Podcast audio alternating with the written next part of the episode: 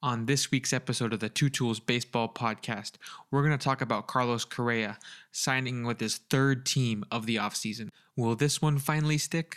There were also extensions for players like Rafael Devers and Sean Murphy, which made tons of headlines. Some teams with playoff aspirations made some blockbuster trades, trying to secure their spot in the postseason. And which team do you think had the best and the worst off seasons this winter? Find out what we think coming up right now.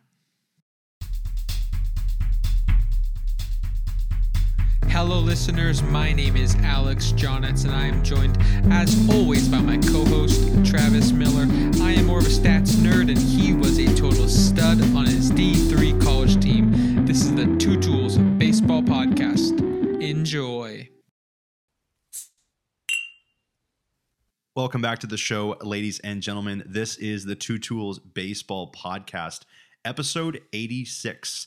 Alex and I are coming to you live. It is Wednesday, January 11th.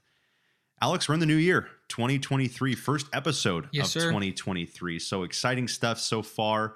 Uh, lots and lots of free agency and trade moves happening over the break uh, since our last recording before Christmas. So uh, teams, some teams getting better, some teams kind of packing it up and starting to get their trade pieces out to the open market. But um, an exciting time for baseball, Alex. I mean, we're less than two weeks away from the Hall of Fame results being announced. That, of course, will be a fun episode to cover in the next couple weeks.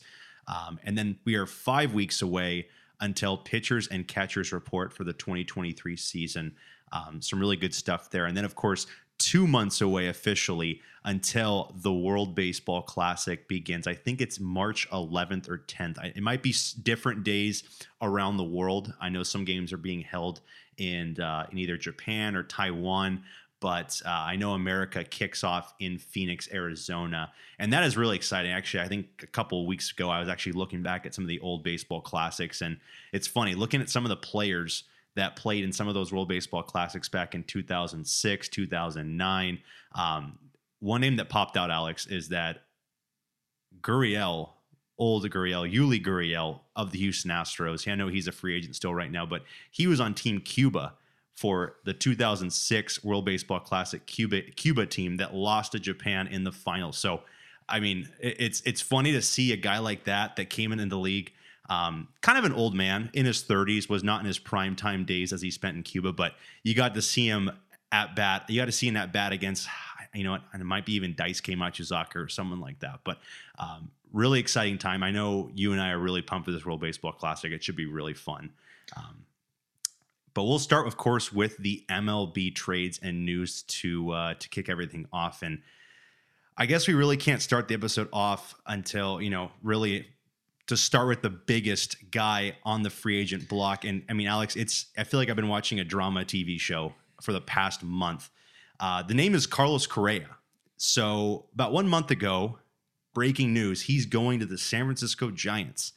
He was finalized for about one week, but did not pass his physical, or at least the Giants did not seem to ha- like what he was bringing to his physical uh, on the medical side. So the Mets picked him up. Our last episode, I think it was a couple days before Christmas, December 20th, I believe. Mets pick him up. He's going to be the third baseman. That is going to be the, one of the most deadliest left sides in Major League Baseball. Lindor Correa for 10 plus years.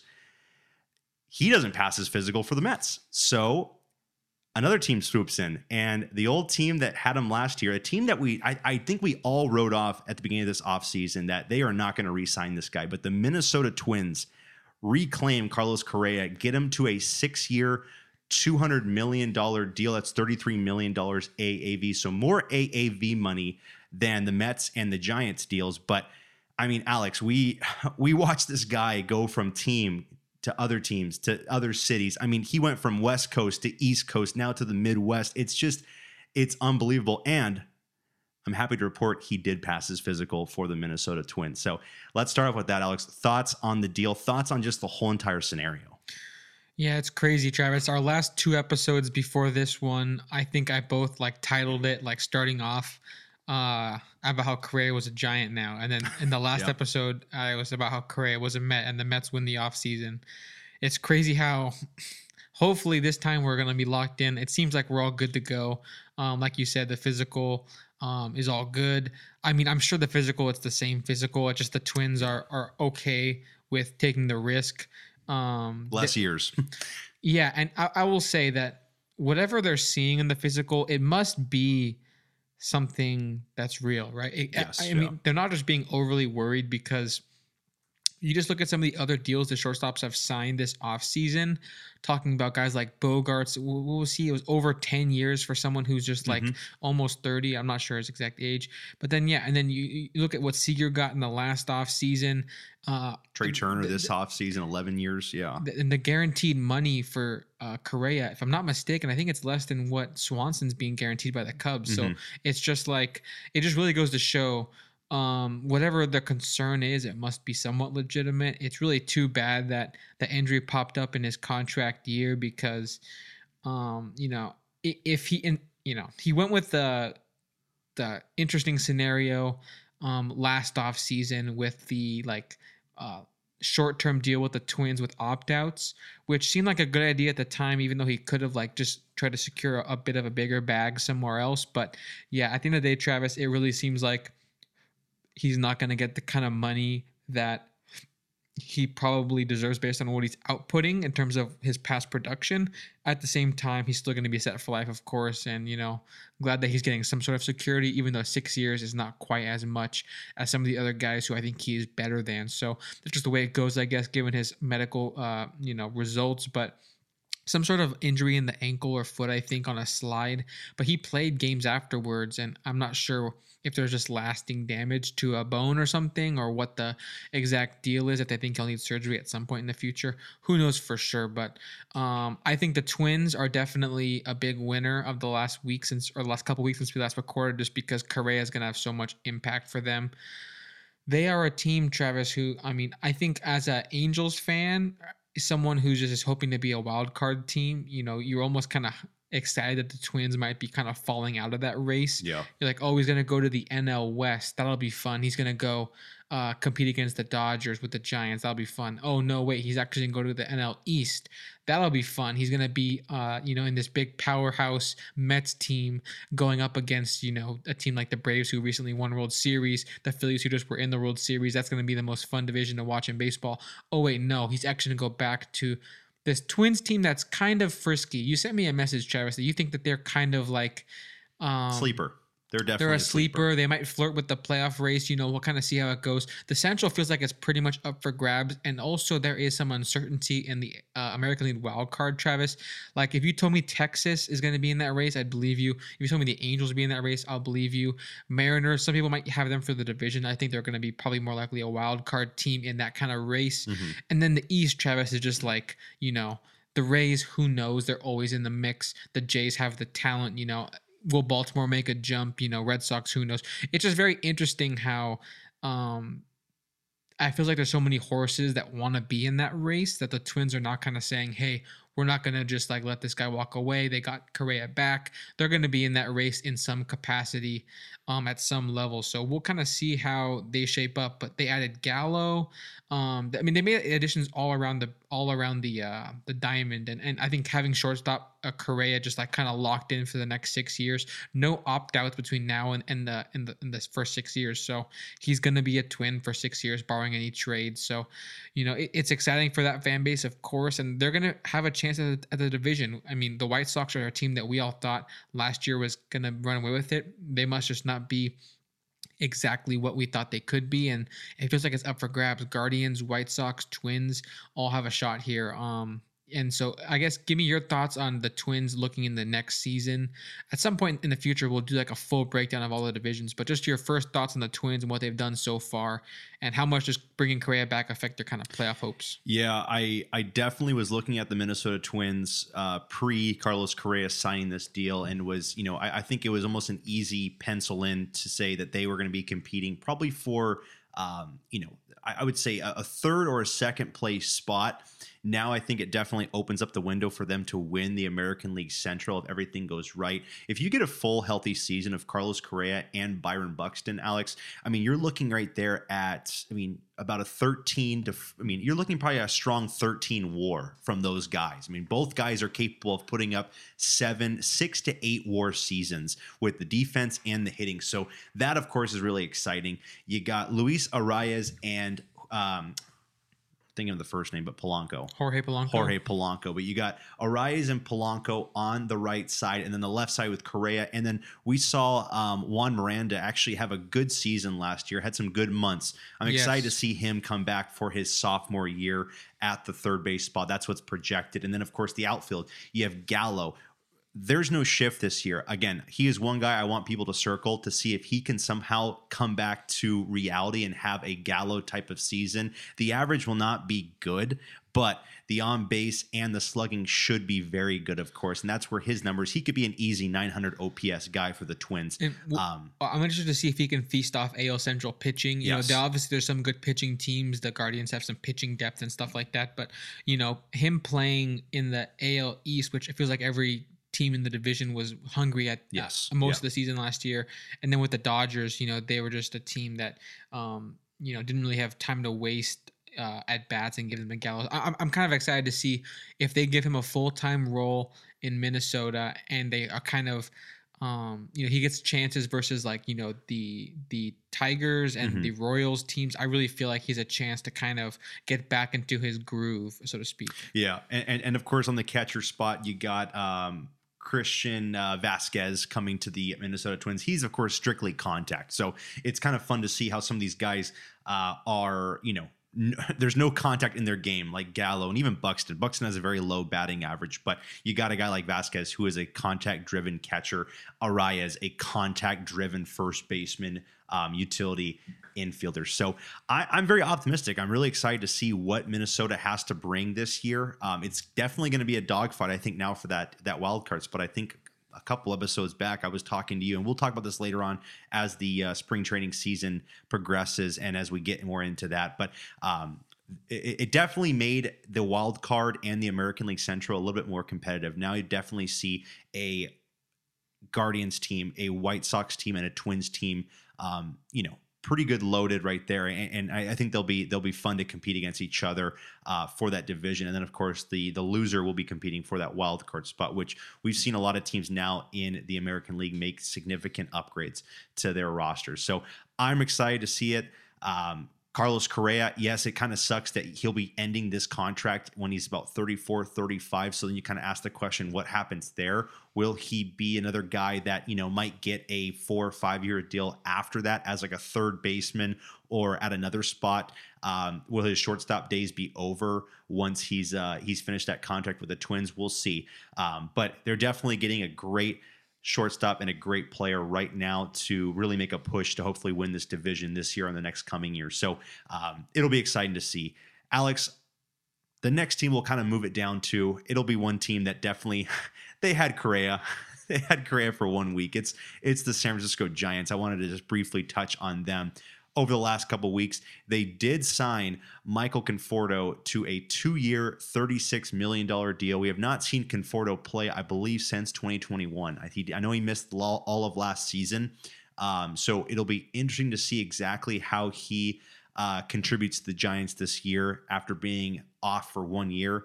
Um, and then, of course, getting Taylor Rogers, the left handed relief pitcher, for three years, $33 million. And this is really fun because now you got both Rogers brothers on the same team. I believe both, no, no, one guy's a righty, one guy's a lefty. right Um, both guys, though, are very effective and have had very effective seasons in their career. So that is going to be fun to see how Gabe Kapler uh, really kind of pairs them too. If he if he goes one guy in one inning and the next guy in the other inning, I mean, hitters will be seeing completely different pitches uh, from both Rogers brothers. But uh, you saw they missed out on Judge. You know, MLB reporters they reported even that Judge was going to go to the San Francisco Giants. That did not happen. Then of course they get they get Correa for a good week, and then of course physical fails and they lose Correa. So you kind of get some of these other guys to help out with the depth. I still think the Giants could be a very fun team. They got Haniger, they got some pitching options. I know they did lose. Um, Rodon. Rodon, yes, they did lose uh, left-handed pitcher Rodon, but I still think they're going to be a, a, a fun and a competitive team in that National League West and in the wild card, of course. But um, what are your thoughts so far on the Giants? With they they go for the two big fish, they kind of have them, but then they strike out on them. But now they get some more depth pieces uh, to pair with some of these other guys. Well, what do you got to say so far for the Giants this year for this offseason? Yeah, I'm not I'm not too high on them, mostly just because I think that the Dodgers and Padres are a good step above uh, the Giants, and that's gonna be you know a, a good portion of their games. I also feel like the Diamondbacks are kind of rising. We'll talk about them a bit later, but um, yeah, I think that the Conforto contract I wrote here Conforto Boris because he is a Boris client. And for those that don't know, Boris is the agent for like what, what would you say, like 75% of the stars of MLB, it feels I- like. yeah, all the good stars definitely come from Boris. You got Judge and you got Correa, of course, coming from Boris. And and like the, in the past off seasons, I think isn't Cole Gerrit Boris, Cole is yes. Rendon is Boris. I mean, everyone's Yep, every, yep. all these like big contracts of the last, uh, you know, five plus years, even going back further than that. It's Boris is like always in the mix, and yeah, he's just really uh, must be a good negotiator or something. But anyways, I wrote down Boris in parentheses because I feel like you know, this is just maybe it's just me being conspiracy theory, but I feel like that the Giants maybe wanted to not leave the offseason on bad terms with Boris after the Correa thing fell through because they signed a, a, a what would have been a really monstrous deal for Carlos. And then for that to fall through, um, I think it definitely was just something where you don't want to kind of leave that bad taste in Boris's mouth because if you're Mhm. doing negotiations with another one of his clients down the road, um, you don't want him to have be out be out uh, against you, kind of. So or fa- favoring some other teams in negotiations, but not that Boris is petty. Maybe he is, maybe he's not. But he's always going to do what's best for his client, probably. But either way, I thought the Conforto signing was funny. Um, just because it's almost like, hey Boris, like let, we'll sign someone else of yours just to kind of be on good terms with you. But uh, I had that as a note that was kind of funny. But uh, we'll see what Conforto does, Travis. I have no idea what to expect from him Mhm. after missing. I think it's the last two years, right? Yes. 2020, he had a pretty good short season, and if I'm not mistaken, I, I think there was banged up with some injuries. I know there was doubt. And then, of course, last year it was the whole season. yeah, And he's going to a pitching friendly ballpark, one of the worst hitting ballparks in Major League Baseball. So you got to kind of look at that as well and say, hey, will these numbers be.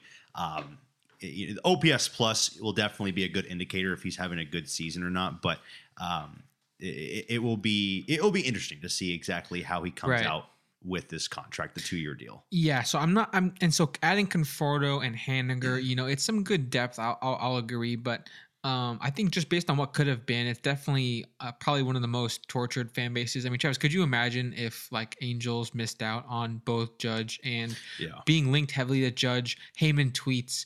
John Heyman tweets Arson Judge signs to, to Giants and like because he was rushing it, he wanted to be first and he spelled it wrong, and then it ends up not even being true. And he says like, "Sorry guys," but I, I can't even imagine that happening. And Yeah. then you get Correa, and there's a press conference scheduled with the jersey reveal and all that stuff, and then it gets postponed, and you start just like shaking in your boots. You're just like, how? well, it's not gonna happen again, right? Yeah. And of course it does. So, based on what could have been, um, I'm really kind of a bit low on the Giants, but I think they're a very smart team. They Yeah. find ways to kind of bring in interesting pitchers and get a lot out of them. I think uh, Cobb for them is like one of the most underrated pitchers in baseball right now. I really like a lot of his underlying numbers. Um, he gets good ground ball, weak contact kind of stuff going. Um, also, uh, they got a ton out of Gausman and earned him a new deal when he, of course, left. They got a ton out of Rodon, got him a new deal. He, of course, left. Wondering who might be next on their kind of starting pitching, uh, you know, radar in terms of you know maybe they can tr- try to get someone else they already have to kind of break out a bit. But um, I, I have faith uh, with them to be good, but not too great. So we'll kind of see how, how uh, they shape up in their division. But I, I would I would not really have them in my playoff bubble at the moment at all. And it kind of sucks because you just mentioned Gausman and Rodon. I mean, imagine if you would have locked these guys up for longer term deals. I mean, I know I know the Giants have money. I mean, San Francisco is a, a, a very a very rich market, so I know they have money to spend. But it's just funny that you could have had, you know, imagine a, a starting rotation with Gausman and Rodon, and then of course you got other guys coming in as well. Um, it, it, it definitely could have been a very fun. Um, competition with the Padres and the Dodgers to to really fight for that National League West. I mean, we saw 2021. I mean, it, it, it definitely was in some ways a fluke with the 107 what wins that year. Yeah. I, mean, I mean, that was just out of nowhere. We definitely saw that everyone was just clicking. Um, And Darin now- Darin Ruf was Right. was hitting well. Uh, and Belt's gone now. Yes. Of course, Posey's gone. So that Yep. whole regime is pr- is kind of different, I'd Yes. say. Um, I think when Posey retired, um, which was last year, it definitely was. It, it felt like that regime was is is coming is is basically ended because Posey, I think, was the captain. He was the guy that really probably had a lot of good influence on those guys and, and getting them going. So um, now you have, of course, um, I think it's Joey Bart is now the uh, the, the yeah, new guy, the new catcher. We'll the- see. if yeah. He's, he's been someone who's been like a kind of highly rated prospect for a good Yeah. while. We'll see if he can break out. Um, they're a smart team, Travis. I think Yes. their president of baseball operations. I think his name is Farhan like Zaidi. Yes, and he came Um, from the Dodgers. he, he yeah he's someone who I I mean I definitely would trust him with you know the decisions in the front office but at the end of the day um I think smart baseball smart front office decisions mixed with spending money is like the best way to get the most and that's what the Dodgers have done and Yeah. they year after year are like the most impressive regular season team so Yeah. um we'll see what the Giants end up doing but I'm not you know I'm not too high not too low on them Yeah, yeah. It- again, they're, they're in a division with the Dodgers and the Padres. That's the only that's the only fault to them. If they're in the National League Central or the American League Central, then we could have a different we could have a different discussion. It'd be a fun uh, debate for them to possibly win the division. But um, let's now move over to a team, Alex. That again, I, I've had a very confusing offseason judging them. I just don't kind of know where they're going. But they did make one very nice and very strong signing slash extension over the last couple weeks. That is the Boston Red Sox. They finally inked up Rafael Devers to an 11 year, $332 million deal. It's the sixth largest in terms of uh, total money throughout the period of, of the term that is uh, that's ever been given out to a Major League Baseball player. So kudos to Rafael Devers. He was definitely earning of a big contract um, he definitely was deserving of it. So uh, I'm happy the Red Sox and him were able to finalize something. I think the pressure on the Red Sox was um, was just so large considering they just lost Bogaerts, and if you would have lost Devers, I think the fan base definitely would have took taken a step back. it would have been a disaster It, it- with the fans It, would have been. It definitely would have been a disaster with the fans. I think they would have definitely had a question mark on what are we doing. We lost Betts, we lost Bogaerts, we have lost so many great guys, and now we basically lose Devers, who's young, who is I think he still has um, his best seasons to come, and we're basically giving him away if they traded him somewhere. But now they get him on an 11 year deal. Um, that's awesome to see. He'll be the third baseman of the franchise most likely. When, when we do this podcast in in 20 years, Alex, and we talk about the all time Red Sox team, I'm sure he'll replace um, Wade Boggs as the all time third baseman for the Red Sox. That, that's going to be a fun uh, guy to watch grow in that system for that long. I know they're going to kind of have to go through somewhat of a rebuild as of right now with the roster that we've seen, but he's definitely a good piece to build around. But they extend him, they ink Corey Kluber, starting pitcher, to a one year, $10 million deal. Um, Corey Kluber was one guy we were talking about in the la- last podcast. He was one of the best starting pitchers left in the free agency market. And it really seemed from all the reports that he wanted to stay on the East Coast. And so now he is going to stay on the East Coast for one year, uh, $10 million. I think that was almost the same deal he might have gotten a couple years back with the Yankees. So again, kind of interesting that he's able to still leverage and get that much money. Um, even though last year he definitely did have a good season, some of the underlying numbers were still very good for Kluber. He's not going to, of course, be um, 2017 Cleveland Indians Corey Kluber, but he's still going to be a very good three, four, five guy in your rotation. Um, so, of course, getting him onto the Red Sox, it should be interesting to see exactly what he provides. Um, now that he spent a season with the Yankees, with the Rays, and now with the Red Sox, he's he's just been finishing up his career on the East Coast. Um, but news that came out today, Alex. So they get these two guys, or at least extend Devers, get Kluber, but there is a big subtraction in their lineup in their team right now. Trevor Story just had a successful uh, surgery on his UCL. I think that's very similar to Tommy John from what all the reports were Yes. saying. Um, but he will miss a good chunk of 2023. I think that honestly, he'll probably be coming back after the All Star break, if, I- if that's my best They- guesstimation. Th- there, I think there is a chance he doesn't play at all. I think Okay, I think what they were saying is like, um, uh, what I heard was like, uh, Chaim Bloom said like we're not ruling out his return this year. Yeah. Which to me, if I was a fan, I'd be like, wait, you're not ruling out his Yeah. return. It sounds like you think there's a chance he might not return though. So we'll see how that goes. And and that's what makes everything interesting is that they did not want to go out and re-sign Bogaerts. They didn't want to go out and get another shortstop. So I mean, now I guess you're kind of rolling with. I'm I, I- I've seen speculation and, and projections. I mean, people are saying Kike will be the starting day shortstop with um, Christian Arroyo as the second baseman, and um, I I think it's it's Casas or, or Casas, Casas Christian as- Casas. um, as the first baseman. It, it's just a very interesting infield, of course, with um, with the diamond third baseman Rafael Devers, but um, and then of course your outfield with um, Jared Duran and um, Alex Verdugo. Again, it- it's going to be a very interesting year for the Red Sox. I'm not too high on them, of course. I, I could be wrong, and they definitely they have the new Japanese guy that just came in. I think he's going to play left or right field for them. Um, but again, I, I don't know what to make of them right now. Of course, I, I'm definitely ruling them as the five seed in the American League East. The Red Sox, though, have always proved people wrong, so I definitely know that they can have some smart months or some se- or some some some put some put some weeks together where they can get on a winning streak and, and actually make things interesting. But again, I'm not high on the Red Sox so far. The Trevor Story subtraction, um, even though he did not have a great season last year, he's definitely going to be a big part of that offense if he was healthy. So, I mean, again, with those with all those additions and now that subtraction, Alex, give me your take so far on the Boston Red Sox. What do you see in 2023? Yeah, I think they've had some of the most turnover in all of baseball, especially among relevant teams. Looking at this time last year to this time this year, let's just look at this time last year. Since then, they've lost, like you mentioned, they lost Story to injury. Um, they're gonna lose him for a while. Uh, they lost Bogaerts. They've lost JD Martinez, Eovaldi. Now we'll talk about him later, but he's Mhm. now on a new team. Um, the pitching has really left, I think, uh, in a lot of ways. I do like the Kluber signing. I, I think I said in the last episode that I would think he's a good fit for any team, just trying to add some pitching depth.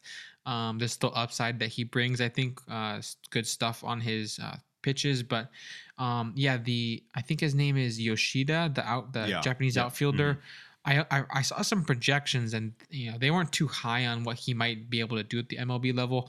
Of course, it's always kind of hit and miss, and Mhm. some guys. Um, when they make a move internationally to the MLB, it may take some time to get uh, warmed up to the speed of things, and some guys might um, be a good right away. Like say a Suzuki, I remember like his first week was like monstrous with how many Yeah. walks, how many walks he has like walking like three times a game for his first week or something like that. But so we'll see how he kind of adjusts um, if he's going to be a high impact bat early or not. But either way, I- think there's just a lots of tension going on in Boston. I, I remember uh, reading a quote about um, Alex Cora, their manager, had a disagreement with like Chaim Bloom, the president of baseball, um, about where to use Kike Hernandez. And I, if I'm not mistaken, I think Cora really liked him in center field as a good glove for center field. Mhm. And I think Chaim Bloom was like, we we want him to be the shortstop or something like that. I hope I'm not switching it up, but either way, it's just really funny to me how um, Cora might not have a choice, right? You might not Yeah. be, you not you might Yeah. not be able to use him in center field because you didn't keep Bogaerts. Story's going to be hurt, and he might just not. They might not sign another, another in middle infielder, so you might be forced to use Kike uh, as as a shortstop, which obviously he can do. But um, we'll kind of see how it goes. Like you said, Jarren Duran could be playing center field. If that's the case, he's someone who has not really proven to be a great bat uh, in the MLB level quite yet. Um, we'll see what they can get from a guy like Triston Casas, who's uh, uh, supposed to be a really good prospect for them, a good hitter, just kind of a you know first base DH Mhm. type. So we'll see if he can mash. But I mean, they also looking at like last year compared to this year. Of course, they traded away catcher Christian Vazquez. Um, I think Reese McGuire is their catcher, if I'm not Yes, mistaken yeah, now. So Reese it's just like McGuire right now. it's just like the team. Who was look- the Blue Jays like fourth string guy i- i- beginning if- of last i- year? If you just took a, a screenshot of this date, like a like a year ago, their whole lineup versus today, I feel like it's just so different somehow. And yet Devers, thankfully, like we said, thankfully for the fan base, they locked him in. If they were somehow like whispers at this deadline of like a trade for like Devers is on the block, low key, it's like that. I could not imagine how depressing it'd be to be a Red Sox fan if really their their whole ever since this whole a century, Travis, since Yeah. 2000, they've been in championship mode, Yes, right? yeah. They have championship expectations. And ever since 2018, it feels like they've been kind of taking some steps back from that. Of course, had a great run to the ALCS. We're just two games from the World Series in 2021, but it still felt like that was kind of some, they kind of bottled something up special there, Mhm. winning the wild card game.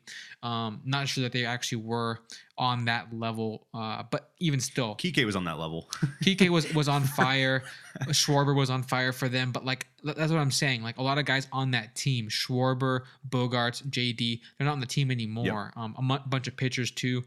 Uh, you know, they had Eovaldi was big for them. Mhm. Um, yeah, there's just there's just lots of things that make me kind of think that they're still like in a transition phase. And a lot of these smart teams, Travis, they kind of it feels like they're almost always in a transition phase, right? Yeah. I feel like they're kind of similar to the Giants, and the Rays are always just like turning over, like, oh, we'll give you this guy for that guy, we'll give you this Yeah. guy for that guy. Yeah. They're never they're never rebuilding, and they're never like, oh, this is our year. Yes. They're kind yeah. of always just trying to tweak and uh, make things a little bit better in their view by their projections. So I'm excited to kind of see how the Red Sox shape up if they can kind of, uh, you know, catch lightning or something. But I, I'm not I'm not too sold on what they've done so far. There's a lot of subtractions with the good additions.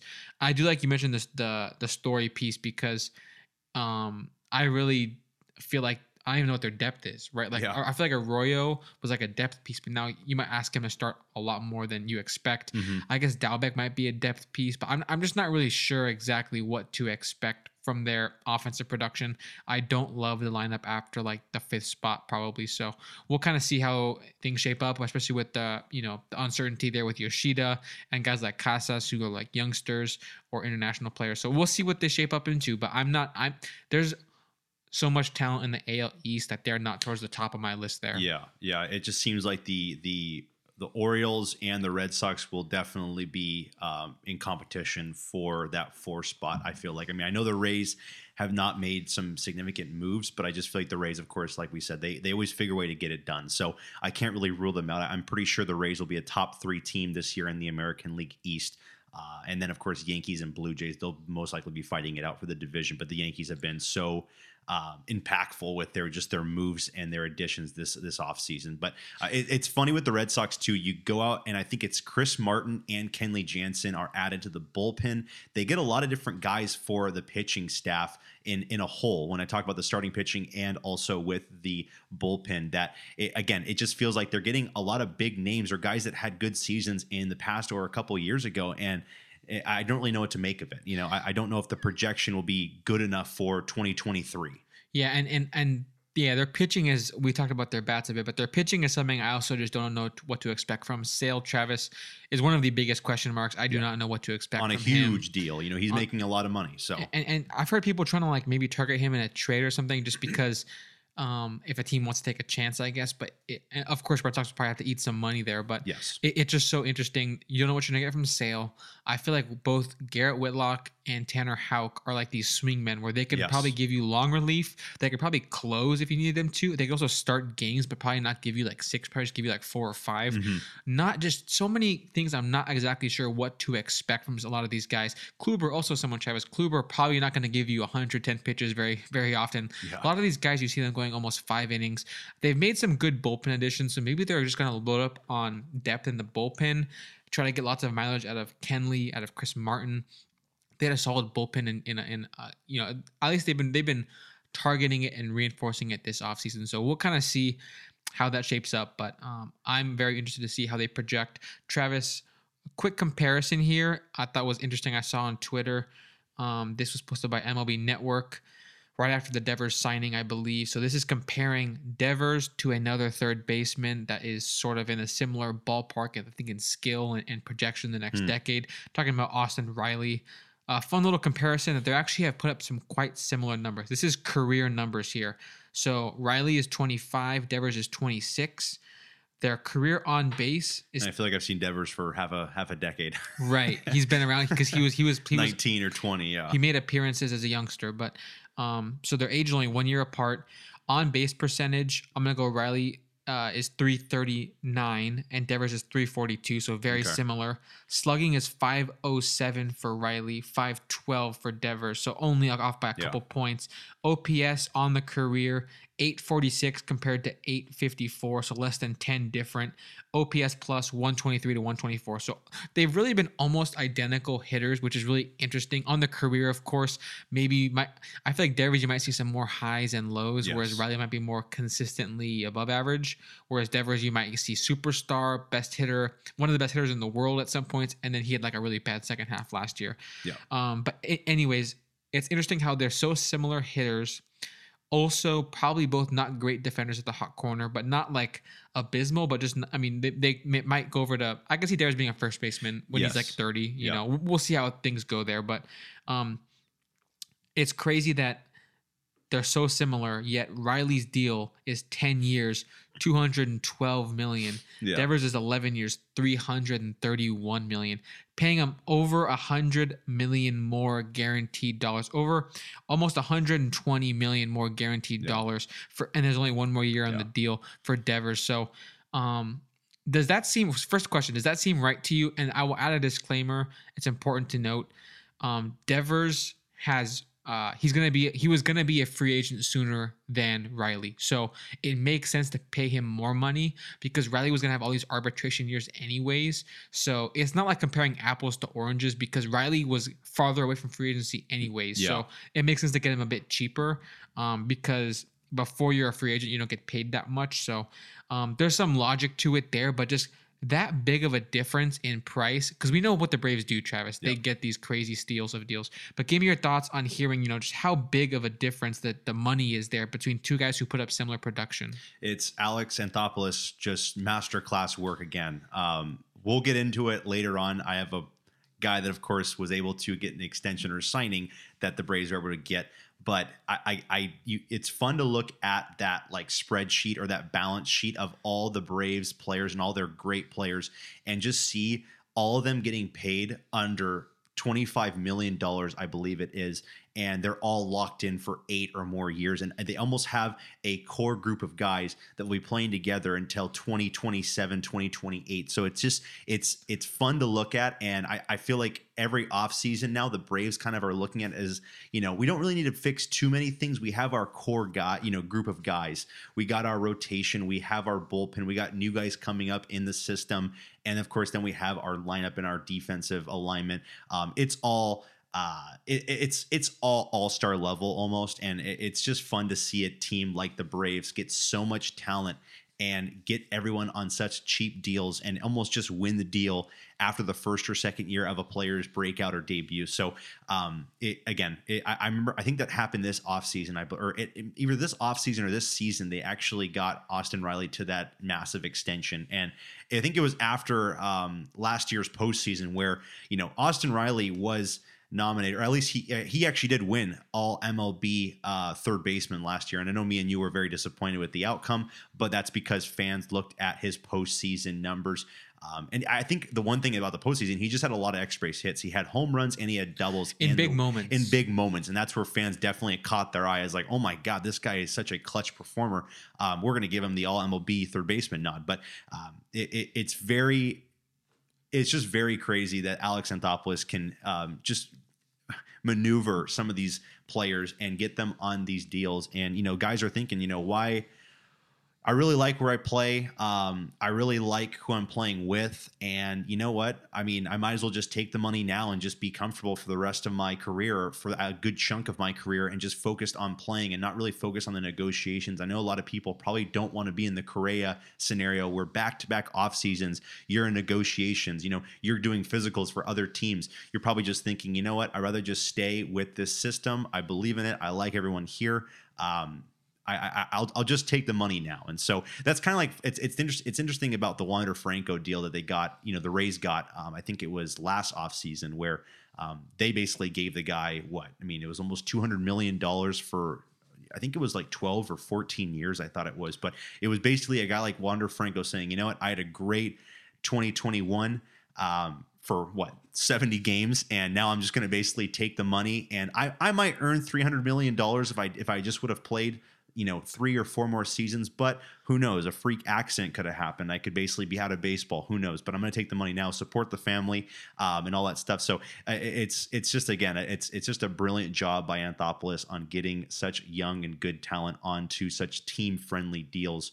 Um, that they can at least hopefully now explore other deals to make their team even that much better. But um, it, it's funny that you that you basically shared those numbers.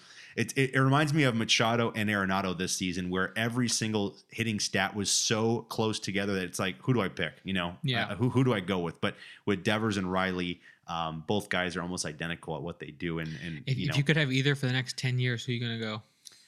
I probably lean Devers. I, I, don't know. You know, maybe it's a little biased. Alex, we went to a Red Sox game at Fenway Park. He had a monster home run off Cole, and I, I he just has a, such a pretty swing.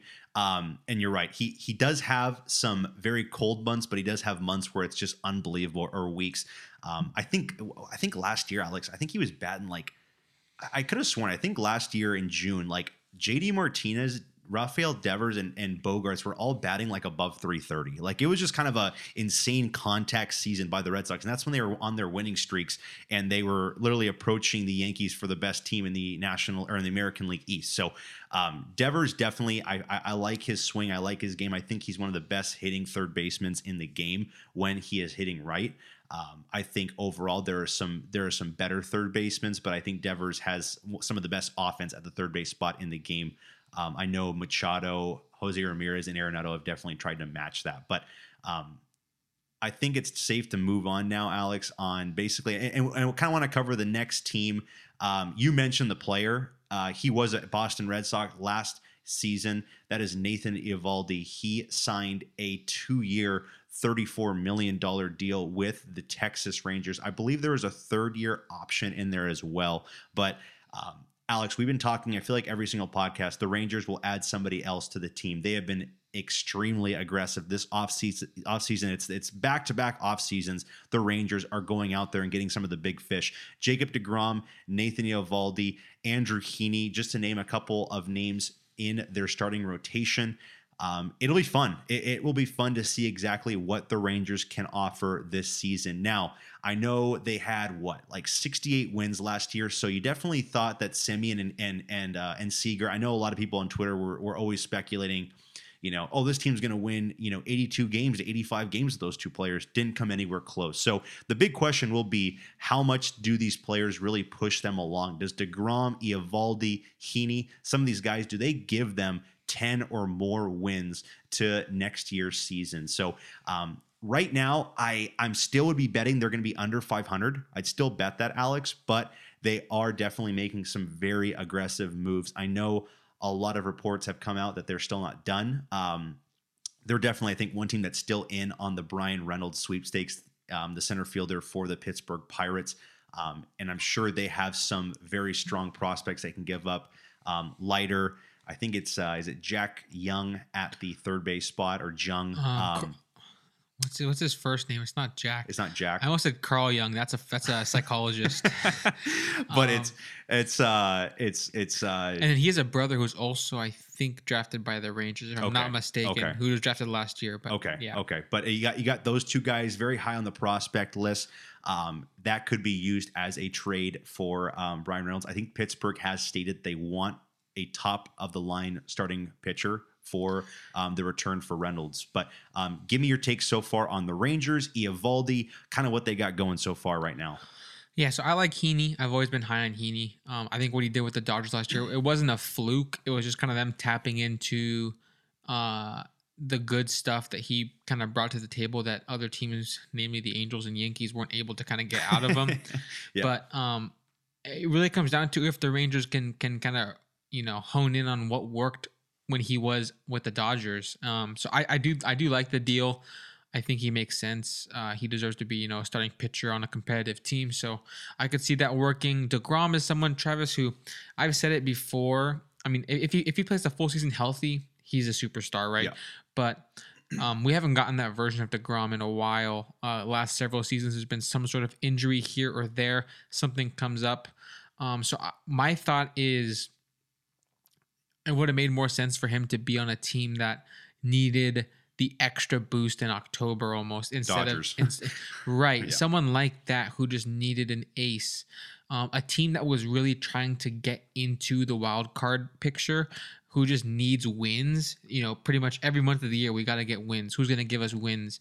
Um, who's going to help the team just kind of raise the floor? I'm not sure how much Degrom raises the floor. He definitely raises your ceiling a ton in a, in a seven game series. If you get him to throw twice in a series, I mean, and, and if of course he's healthy, you know that's just a massive contribution there. So.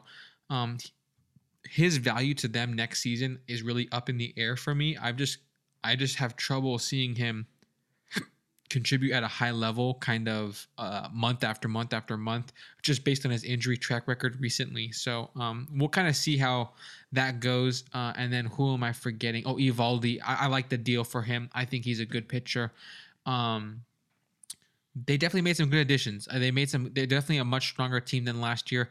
I'm with you though. I'm not sure I have them as a losing team per se. It's definitely possible, but um, for me, they have not catapulted into the like. You know, I think I saw some projections. I don't know if it was Fangraphs or from where, but they had them. They had the Rangers as like the tenth best like record in baseball next season or something like that. Obviously, still very early stuff, but um, I I don't have them there in my mind quite yet. Um, we'll see how their youngsters develop. You know, see if uh, uh, Garcia in the outfield can you know continue to kind of develop a bit. Um, they have they have youngsters all over the diamond. Uh, we mentioned Jung third base if he can kind of become a, uh, an all star type guy or at least a you know, average average contributor. Uh, Nate Lowe had a breakout year. Yep. Uh, Jonah Heim, catcher. yeah, yeah, yeah. So I mean, there's lots to like. So, um, all that being said, I think the jury's kind of still out for me, but um, I think them and the Angels, both teams with uh, several additions, will be the most interesting kind of uh, thing to look at in the American League West. Kind of saying which of these teams made better improvements. Because I'll put Yeah. it this way, Travis. We'll we'll have a bigger discussion before the season starts once all the rosters are kind of finalized and maybe spring training has started. But the Angels had a better record last year um, by a few games, and the Angels missed a lot of time from Trout. Uh, I forget if he played like 100 and how many games, 110 Yeah, was or like something like 100 that. and- I think it was 120. And Yeah. then Rendon missed like almost the whole year. Yep. Uh, We had then we had utility and shortstop options that were equivalent to Repl- double A players. below you know. replacement, Yep. right? Um, through yeah, middle infield, oftentimes third base. Ward missed some time. Walsh missed a good A chunk. I mean, it's So- just, yeah. And every team has these injuries. I don't want to act like it's all us, obviously. No, but it's it, it no, it, it's all us. It's yeah. all- yeah, it's all us. Yeah. I, I, I agree, but um, but yeah. So my thought is, Travis, even if you think the Rangers made a bit better of moves than the Angels this offseason, the Angels already had the better record despite I think having more injuries to their big contributors. Because like I mean, Seager and Semien were good last year and they were healthy all year. So um, I just personally am leaning towards the Angels being a better team. Obviously, it's impossible to remove our bias that we Yeah. have um, Yeah. being Angels fans, but I think the Angels did a lot to kind of raise their floor. Where I'm not sure if Texas did that. I, they definitely raised their ceiling in a Yes. series. I feel like the Texas pitching is in a very good spot. If you just go to Degrom, Eovaldi, Heaney, and then uh, they have options from the guys who were on the team last year. I don't think they would go Dunning, but they have they have uh, Jon Gray, they have Martin I think- Perez, and they have uh, Odorizzi.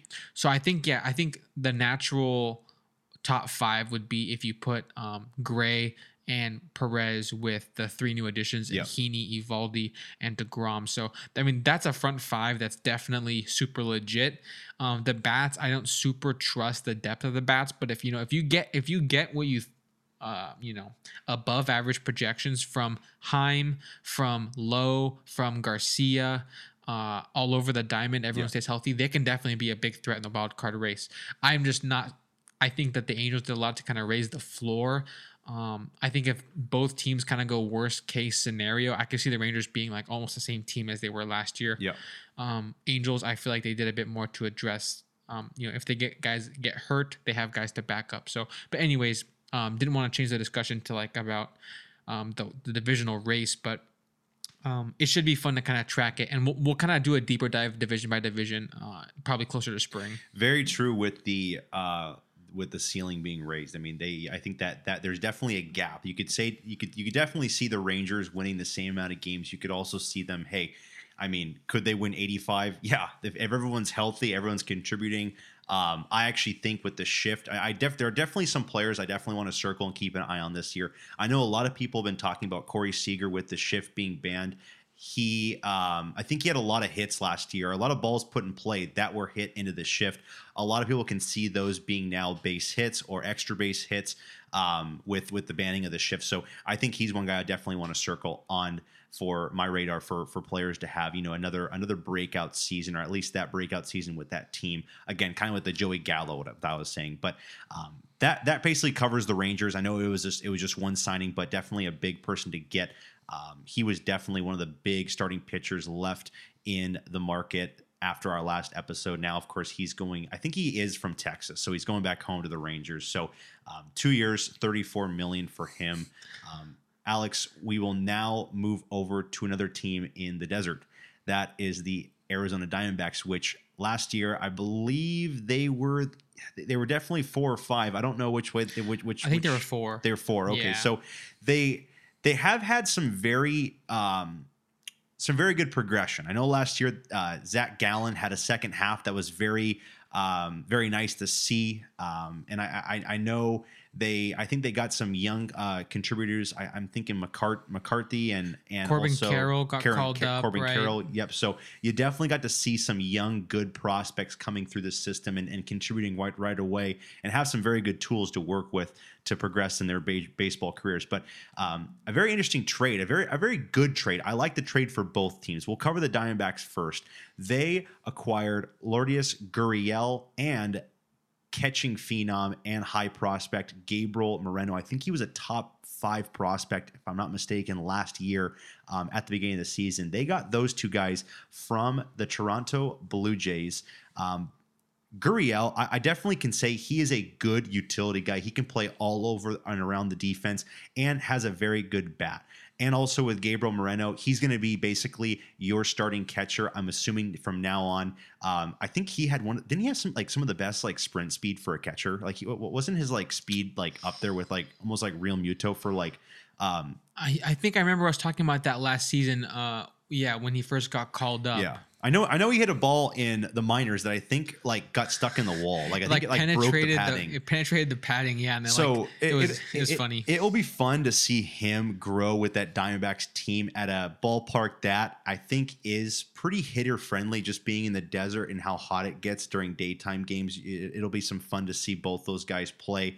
Um, they also get Evan Longoria to a one-year, four million dollar deal. Again, I don't, I don't really think too much of that. I think Longoria is a a decent player. His definitely his best years are behind him, but they definitely get a good veteran at the third base spot on a cheap deal, four million dollars. That's that that's really nothing for a guy like him. That you know, I think in 2021 had had a pretty good season with the Giants. I think he actually might have had a couple good months last year with the Giants. I know he got injured and did not play Yeah. too much, but Platoon bat, um, maybe. a, a, a platoon bat, yeah. So uh, Diamondbacks there, and then I'll kind of cut to the chase now with the Blue Jays because they were a part of the trade. Um, Blue Jays then get Dalton Varsho, which I think Varsho, Alex, played catcher, first base, played some outfield. He's kind of another super utility guy like Gurriel, and a very power hitting left-handed bat, which the Blue Jays needed. They needed a left-handed hitter, and now they got that. Um, I know Kevin Kiermaier was their big lefty. They signed this offseason because they failed on the Nimmo um, sweepstakes, but now they get Dalton Varsho to play kind of all over the map. I'm, I'm assuming not catcher because they have enough catchers. We covered that. We covered that last time where they have a catching problem. They have so many good catchers that they can afford to trade one of them away. They got rid of Moreno, but Dalton Varsho coming now to the Blue Jays. But they also ink in Brandon Belt to a one year 9.3 million. It was funny. There was so much hate on that deal. Um, I know old MLB player Aubrey Huff. Um, he's he's definitely a big voice on Twitter um, I- for a lot of different reasons. Yeah. Um, but he was he was just hating the deal because he basically is a guy that's going to look at average, it's going to look at RBI, is going to look at you know not really take a deep dive into the stats. He's just looking at certain stats and and you know he's going to make his uh, he's going to voice his opinion on all that. But Brandon Belt, one year, nine point three million dollars. If things go right, he's a very good player, Alex. He's a very good power hitting first baseman, DH. Um, I think he played a little bit of corner outfield as well. But they get Varsho, and they, of course they signed Belt. Um, start the D-backs, uh, Alex. What do you make of that? What do you make of the Diamondbacks as the 2023 season basically begins. And then of course with the Blue Jays, they've they've definitely been strong in the market. They've got some starting pitching, they got some center field defense. Um, they've gotten some help this offseason to help their team out. What, what, do you make so far of the Diamondbacks and then the Blue Jays? Yeah, so starting with the D backs, I'm not super high on Lourdes Gurriel personally. I mean, I, I think that I'm not sure how much longer he's on contract for, but I think getting Moreno for Varsho is a is it's the right approach in terms of kind of focusing on a certain window, which is a few years away, right? Yeah. I think they're gonna have a chance to strike in a few years once Moreno is ready to contribute at a high level in the MLB. Of course, Corbin Carroll is like a top in most places. I might have him like a top five prospect in baseball as an outfielder. Crazy sprint speed. Like could be the fastest player in MLB. Yes. I think also um, McCarthy as well. So yeah, I mean yeah. They, they have these these youngsters that um if they can kind of time it up all uh, well, they can maybe get hot at the MLB level at the same time, try to make a final push to overcome a team like the Dodgers, a team like the Padres. In a few years from now, once maybe um, Machado has left, the Padres perhaps, maybe once uh, the Dodgers maybe lose out, maybe Kershaw retires, or you know, however those teams kind of progress. You know, I can see the Diamondbacks being next up in the division uh, a few years down the road. So I think that's why it makes sense to get rid of Varsho, get a more controllable, higher upside, but like more down the road piece in um, their new catcher. Uh, you know, I, I'm not sure how much he's supposed to play in the MLB this coming season. I'm not sure what the plan is on that, but I think down the road it'll be a good move for them. Var- right now they have like Carson Kelly, I believe. Yeah, who so- was funny because he was supposed to be the big name in the Cardinal system once Yadi retired, but they ended up trading him over to the Diamondbacks for Paul Goldschmidt a couple yes. of seasons ago. So it's just funny how that kind of hasn't really worked out um, that we all thought. Yeah, and, and I think that Moreno. Uh, I'm not sure if you want him backing up Kelly, if you want him starting over Kelly, if you want Moreno and the minors getting every day at bats. You know, we'll see how they han- handle it. But uh, I, I do think Varsho is a good player. And so getting rid of him, I'm fine with it because Diamondbacks shouldn't really be focusing on like, oh, let's win it all this year. Um, but I, I saw some interesting stats about he's a really big on pulled fly balls, which is um, one of the best outcomes that a bat can have. If you hit the ball hard and you pull fly balls, uh, you're going to hit a lot of home runs in your season. So mm-hmm. um, I think he's a good fit for Toronto. Uh, it's funny we mentioned Kiermaier, Varsho, and Belt. They're definitely adding lefties. Um, it's almost been something we've harped on time and time again. Uh, it's just funny how many power hitting right-handed hitters Toronto's had the last couple seasons from Springer, from Guerrero Jr., from Bichette. Uh, you literally go down the list. Kirk, righty. I mean, all their good hitters yeah. are these righty uh, bats with power, but now they actually are mixing in some lefties in the mix. So, um, not sure if that was a calculated approach. I probably was. They probably were aiming to do this. I think it makes sense personally. Um, so Kiermaier is going to give you great center field defense. Varsho Travis had some elite defensive numbers out in center field and right field.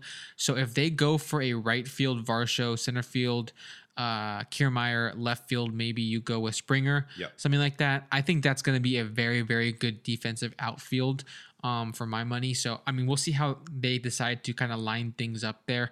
Belt, I think, makes sense as a DH, kind of like you mentioned. Guerrero and him, yeah. you know, may, maybe kind of cycle back and forth depending on uh, who's playing well, if anyone's got nagging injuries or stuff like that. I was going to say, do you put Belt at first for some games and move Guerrero to third and have Chapman on the bench? I mean, it, it, it's it's definitely, you, you, can start moving pieces around. You can get creative for sure. Um, but I just do think that they are supposed, they should be a really good team this year. Um, I did want to ask you. I had this written down even before the uh, the trade happened, and now it's even more interesting. But do you think that the Toronto Blue Jays are better because of what they just had in the offseason, or are they worse? Um, let me let me let me break down the moves they've made. So yep. they've added Bassitt to pitch, mm-hmm. Belt, Kiermaier, Varsho, the three lefties we mentioned. They added Eric Swanson, the uh, reliever that they got in the in the Teoscar trade. Um, and then they lost Teoscar Hernandez, Lourdes Gurriel, Ross Stripling, Raimel Tapia, Um, they just actually DFA'd Merryweather the other day. Mhm. Um, Jackie Bradley Jr., Zimmer, and of course they lost their probably their best prospect, but he probably wasn't going to be a huge help this year because they already had Kirk and Jansen. But um, you know, based on those additions and subtractions, I'm really kind of confused. I don't know if I think that they got better or worse, and I want to hear what you think. Yeah, I definitely think they they did get better. Um, I I like the lefty uh, emphasis moves on you know Varsho, Belt, Kiermaier. Again, I know Kiermaier is not going to provide you just monster offense. He's just there for the defense. Um, but I like having that mix in their lineup. I like having Bassitt added. I know they lost Ross Stripling, who did have a very good season last year, but I think Bassitt definitely gives you a good three in the rotation. I think it's Gausman, it is Alek Manoah, and then of course Bassitt. I do do they still have Ryu? I think they do, Okay. but I don't know if he's you know going to be contributing. I'm not 100 percent on his status. Okay, okay, but I, I mean, and, and I know we've we've we've we've heard for years now. I know they have um, Nate Pearson, who was one of the big like prospects coming out of the Blue Jays system with Bo um, with Bo Bichette. So. Uh, I, I'm interested to see exactly where uh, where he fits in if he's even if he's even going to be contributing next year for them. But um, I do like those pickups. I think that now it gets kind of creative and fun to make those lineups and, and to better suit um, for the matchups. I think that's one thing the Blue Jays definitely um, definitely lacked last year. Even though they had a very good season, Alex, I still can think of. Uh, I, I definitely think that the Blue Jays will, you know, be hovering around that 90 win mark again. They definitely are a strong team to um, contend for the division. Um, and, and I think what's funny is that you mentioned it last podcast or whenever they signed Kiermaier, um, they lost that one game to the Mariners, game two, I believe it was, and it was between the Bichette and the Springer collision in center field. They're right behind second base, and you kind of looked at it as like, man, if they would have just had an elite center fielder that would have came in and just you would have trusted they're going to catch it, then the play would have been made. I think the Blue Jays would have still had the lead, and you're probably looking at winning that game two, game three. Who knows what happens? You know, maybe the momentum just swings the Blue Jays' way. Um, we could be looking at a completely different Blue Jays team right now. Um, I definitely think they had the pieces to put together a very strong run in the playoffs, but. Um, I, I, it's funny that they addressed that by literally going out there and getting Kevin Kiermaier on somewhat of a cheap deal. Even though, again, I, they definitely struck out with Brandon Nimmo. He was he was destined to be a Toronto Blue Jay. It would have been such a good piece for so many different reasons for the Blue Jays. But I think they definitely did inch um, inch closer to being better this offseason than they were last year um, with just these kind of these moves and lefties. But you got to kind of perform to see exactly how how these things go. I mean, on paper, I like what these moves are. If these guys, if you can kind of say like, oh, Belt's going to go back to his, you know. I think 2020 he had a really good season. 2021, I know he didn't play a lot of games, but I think his like OPS was like 975, Alex. Like it was just kind of monstrous over like 40 games. Um, maybe if you have Belt have some of those matchups, um, you know, if you set up those matchups for him, then he can of course go back to the, maybe that old self. Um, and, and, then of course Kiermaier just providing the really good defense. Um, I think that Springer and Springer was out for a lot of games last year. I, I, I think he might have missed like. Did you have him in fantasy? I have him in fantasy, Yeah. and I picked him up when the season started, and I basically just had him because I was like, he he's gonna debut or he's gonna come out sometime. He came out, had a monstrous, I believe, month, and then he went back on the IL and. I, I, again, I, I'd have to look back, but he was one guy that had very good stints last year. That was that was He's all star level. Yeah, he's a very good hitter, and every time he's you know, people forget about him because he's hurt or whatever it may be. He always, whenever he comes back, he's contributing. But you just gotta hope he stays in the field. Is the big thing. Yes. Yep. Yep. So I, I I definitely think the Blue Jays um, did get better than they were, of course, last year. The Diamondbacks, Alex, um, again, they, they make these moves, and it, it just sucks. It's kind of sad that you, you probably won't see the moves, you know, that that much when you look at the overall standings. You're going to see the Diamondbacks probably finishing in fourth place. I'd be surprised they finish in third place and maybe were to overcome the the Giants um, with some of these guys. But what, what the big question will be is are there prospects, are there young guys going to be better than the Dodgers or the Padres young guys in the future? You know, right now the Dodgers are, I, I'm not saying in a transition phase, but they um, they definitely are, I think, leaning on a lot of young guys. Hopefully, not maybe not this year, but maybe next year to come up from their prospect, from their farm system to really contribute. And we'll see if those guys can continue that Dodgers excellence as the tradition kind of goes on to the next player. But um, it's going to be a very big question in, you know, 2025 when you start getting towards the second half of the 20s will the diamondbacks prospects be able to compete and compete at a better level than the dodgers? We already know the padres they have, of course have tatis you know right now inked up for a very long time. Machado has an opt out. I think I, I don't know when it is but i think it's in the next couple seasons. Um, and then you have soto who's not yet penciled in or inked in for a long extension. They just traded for him, but I believe Soto might be available in like the next couple years. Um, who knows what happens there? I mean, it'd be really funny if the Padres just geared up for basically have all this talent. Maybe they win a World Series. Maybe they go back to back. And what if they're what if they're what if their owner, what if their president of operations and GM just say, we're going to start scrapping the pieces and start selling people. Now we basically over we got what we needed, and now we're going to start, of course, selling these guys. I don't see it happening, but it is definitely an inter- interesting. Uh, uh, thought to look at that the, the Padres are really gearing up and they have such good young performers right now. But um, does that cover everything so far with the Blue Jays and the Diamondbacks that you can think, think of? I think so, yeah. Okay. I, I want to move, of course, now to the division we've been talking about all offseason. That is the National League East. Um, teams in that division just continue to make, keep making moves. Um, we'll start with the Phillies. They they've been one of the most aggressive teams besides the Mets, besides the Rangers, besides some of these teams um, that really have been spending and trading this offseason. But the Phillies, they made a very interesting trade. They have acquired left-handed relief pitcher Gregory Soto and basically utility man Cody Clemens from the Detroit Tigers. Soto's been an all-star level reliever and closer for the Tigers. Cody Clemens, that's actually Roger's Clement, Roger Clemens' son. He basically has just been a utility guy around the infield, not at all impressing numbers so far. I think he struck out Shohei though. Did you see that? Uh, Clemens? I think he, as a position player, Okay. pitched in like garbage time, like a 10-0 game, and he struck out Shohei, which was just like that might be his best stat so far of his career. But um, he, he will, I mean, I, I don't even think he'll be at the major league level. Um, Cody Clemens, I think he'll just be a minor leaguer for them. Um, but Gregory Soto is, of course, the main guy that's going to be uh, a key person to look at as a lefty coming out of the bullpen. Soto and um, I think it's Alvarez, right? Their their big lefty that throws 102. Um, Yes. they call him Jumbo or something like that. Uh, Jose Alvarez. Both him and Soto will be electric. Both guys can definitely pump it 100 miles an hour from the left side. So that, of course, will be really good in matchups. But they do lose Nick Maton. They lose Matt Vierling, who was a very good center fielder last year, coming into basically hit against left-handed pitching. Um, he was only used in that role, and then a prospect named Donnie Sands. So they lose those three guys. Nothing really hurts. The Phillies are in full win mode now, so I think it's a great move to get Soto. I'm sure Cody Clemens was kind of just thrown into the deal just to kind of get him out of there, but Soto, um, or if the Phillies see something they like in Cody Clemens, but Soto, of course, is headed to Philadelphia. They do also sign Craig Kimbrel. One year, $10 million. Craig Kimbrel, we had a lot of speculation. What was he going to do? Where was he going to go this offseason? What would a team want in Craig Kimbrel? Um, interesting. They, they, they have geared up on the bullpen. They've gotten David Robertson. They get Gregory Soto. They get Craig Kimbrel. They definitely have loaded up in the bullpen, Alex.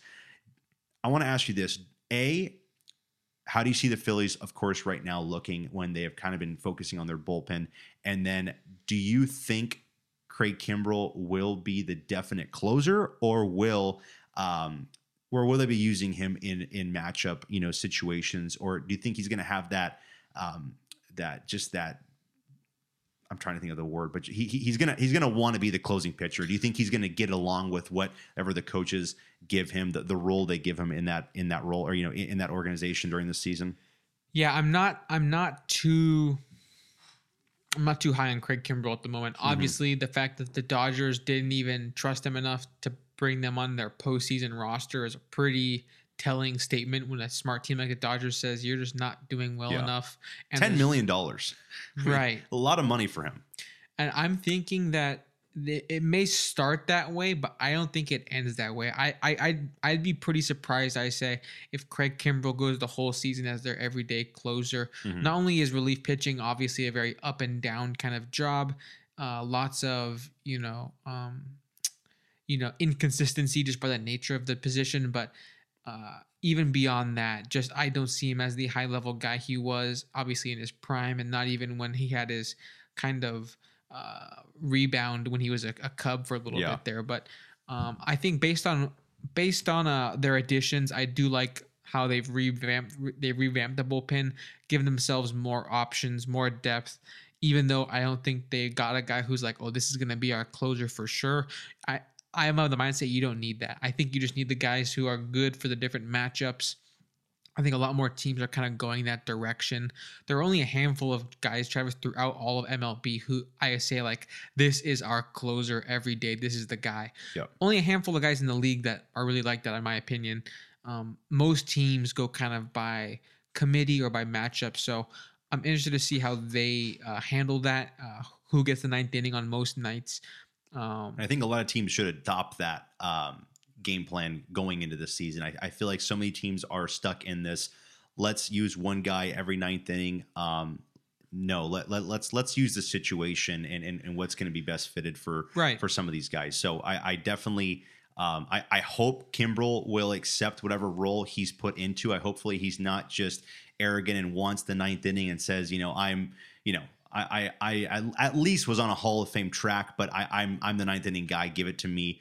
Um, I, it's funny because I, I almost see in the future right now as Craig Kimbrel coming to the mound in the ninth inning, and I, I don't know. I just feel like I see him blowing a lot of saves because I feel like we've seen him do that quite a lot in the past, and the Phillies have been cursed the last two or three seasons with just absolute awful bullpens. They definitely fixed it a lot last year, especially down the down the stretch and in the postseason. But um, I don't know. I I, I, I just see Craig Kimbrel. you see all- meltdowns in the future. I, I see meltdowns, and, and even like you said, the Dodgers left him off the postseason team. Like, why would you want to? I, I- don't know. I don't want to say bring that kind of person into the organization, but when you spend ten million dollars, to me, that's a lot of money for a guy that I think would be better suited in a a different, uh, a- just a different, a different organization and, what their what what their accomplishments or what their goals are for the for the season you know are. You know maybe a team that's maybe not ready to um, win. Maybe they just want to have, have hopefully have Craig Kimbrel as can we get White Sox Kim or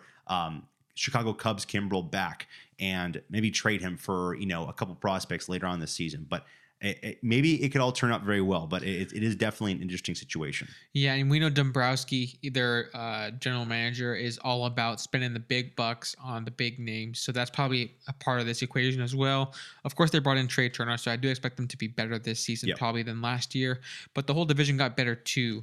is that a good segue, Travis? That is a good segue. Does that And bring us I- into? I, I will just cover one quick team before we get to the other team that, of course, was uh, uh, the division winner. But we'll we'll just quickly cover the Miami Marlins. I know they've been a, a just a, a a team very loud in the trade market with speculation on, hey, could Jazz Chisholm be on his way out of Miami? Could Pablo Lopez? I know people have said even Alcantara. I know Alcantara. I think is actually locked. Uh, they do not want, of course, get rid of him, and I would I would hopefully not. Uh, ho- hopefully, they would want to keep a guy like him. Um, he, of course, I think is is suiting up to be one of their best, uh, you know, aces for their team. But Marlins do acquire Jean Segura for a two-year, seventeen million dollar deal. He, of course, second baseman for the Phillies. Um, and they also do acquire Johnny Cueto on a eight point five million dollar deal. Two guys, Alex. I don't know where it kind of puts the Marlins. I mean, I, I don't think it all moves the needle. I mean, I think again, I think you're hoping that they're just going to have um, seasons like they almost had last year. I mean, I know Segura was uh, a contact kind of machine in the postseason, did play some decent defense, and then Johnny Cueto had a, a very good rebound season and was and was very a a good bright spot for the Chicago White Sox, but.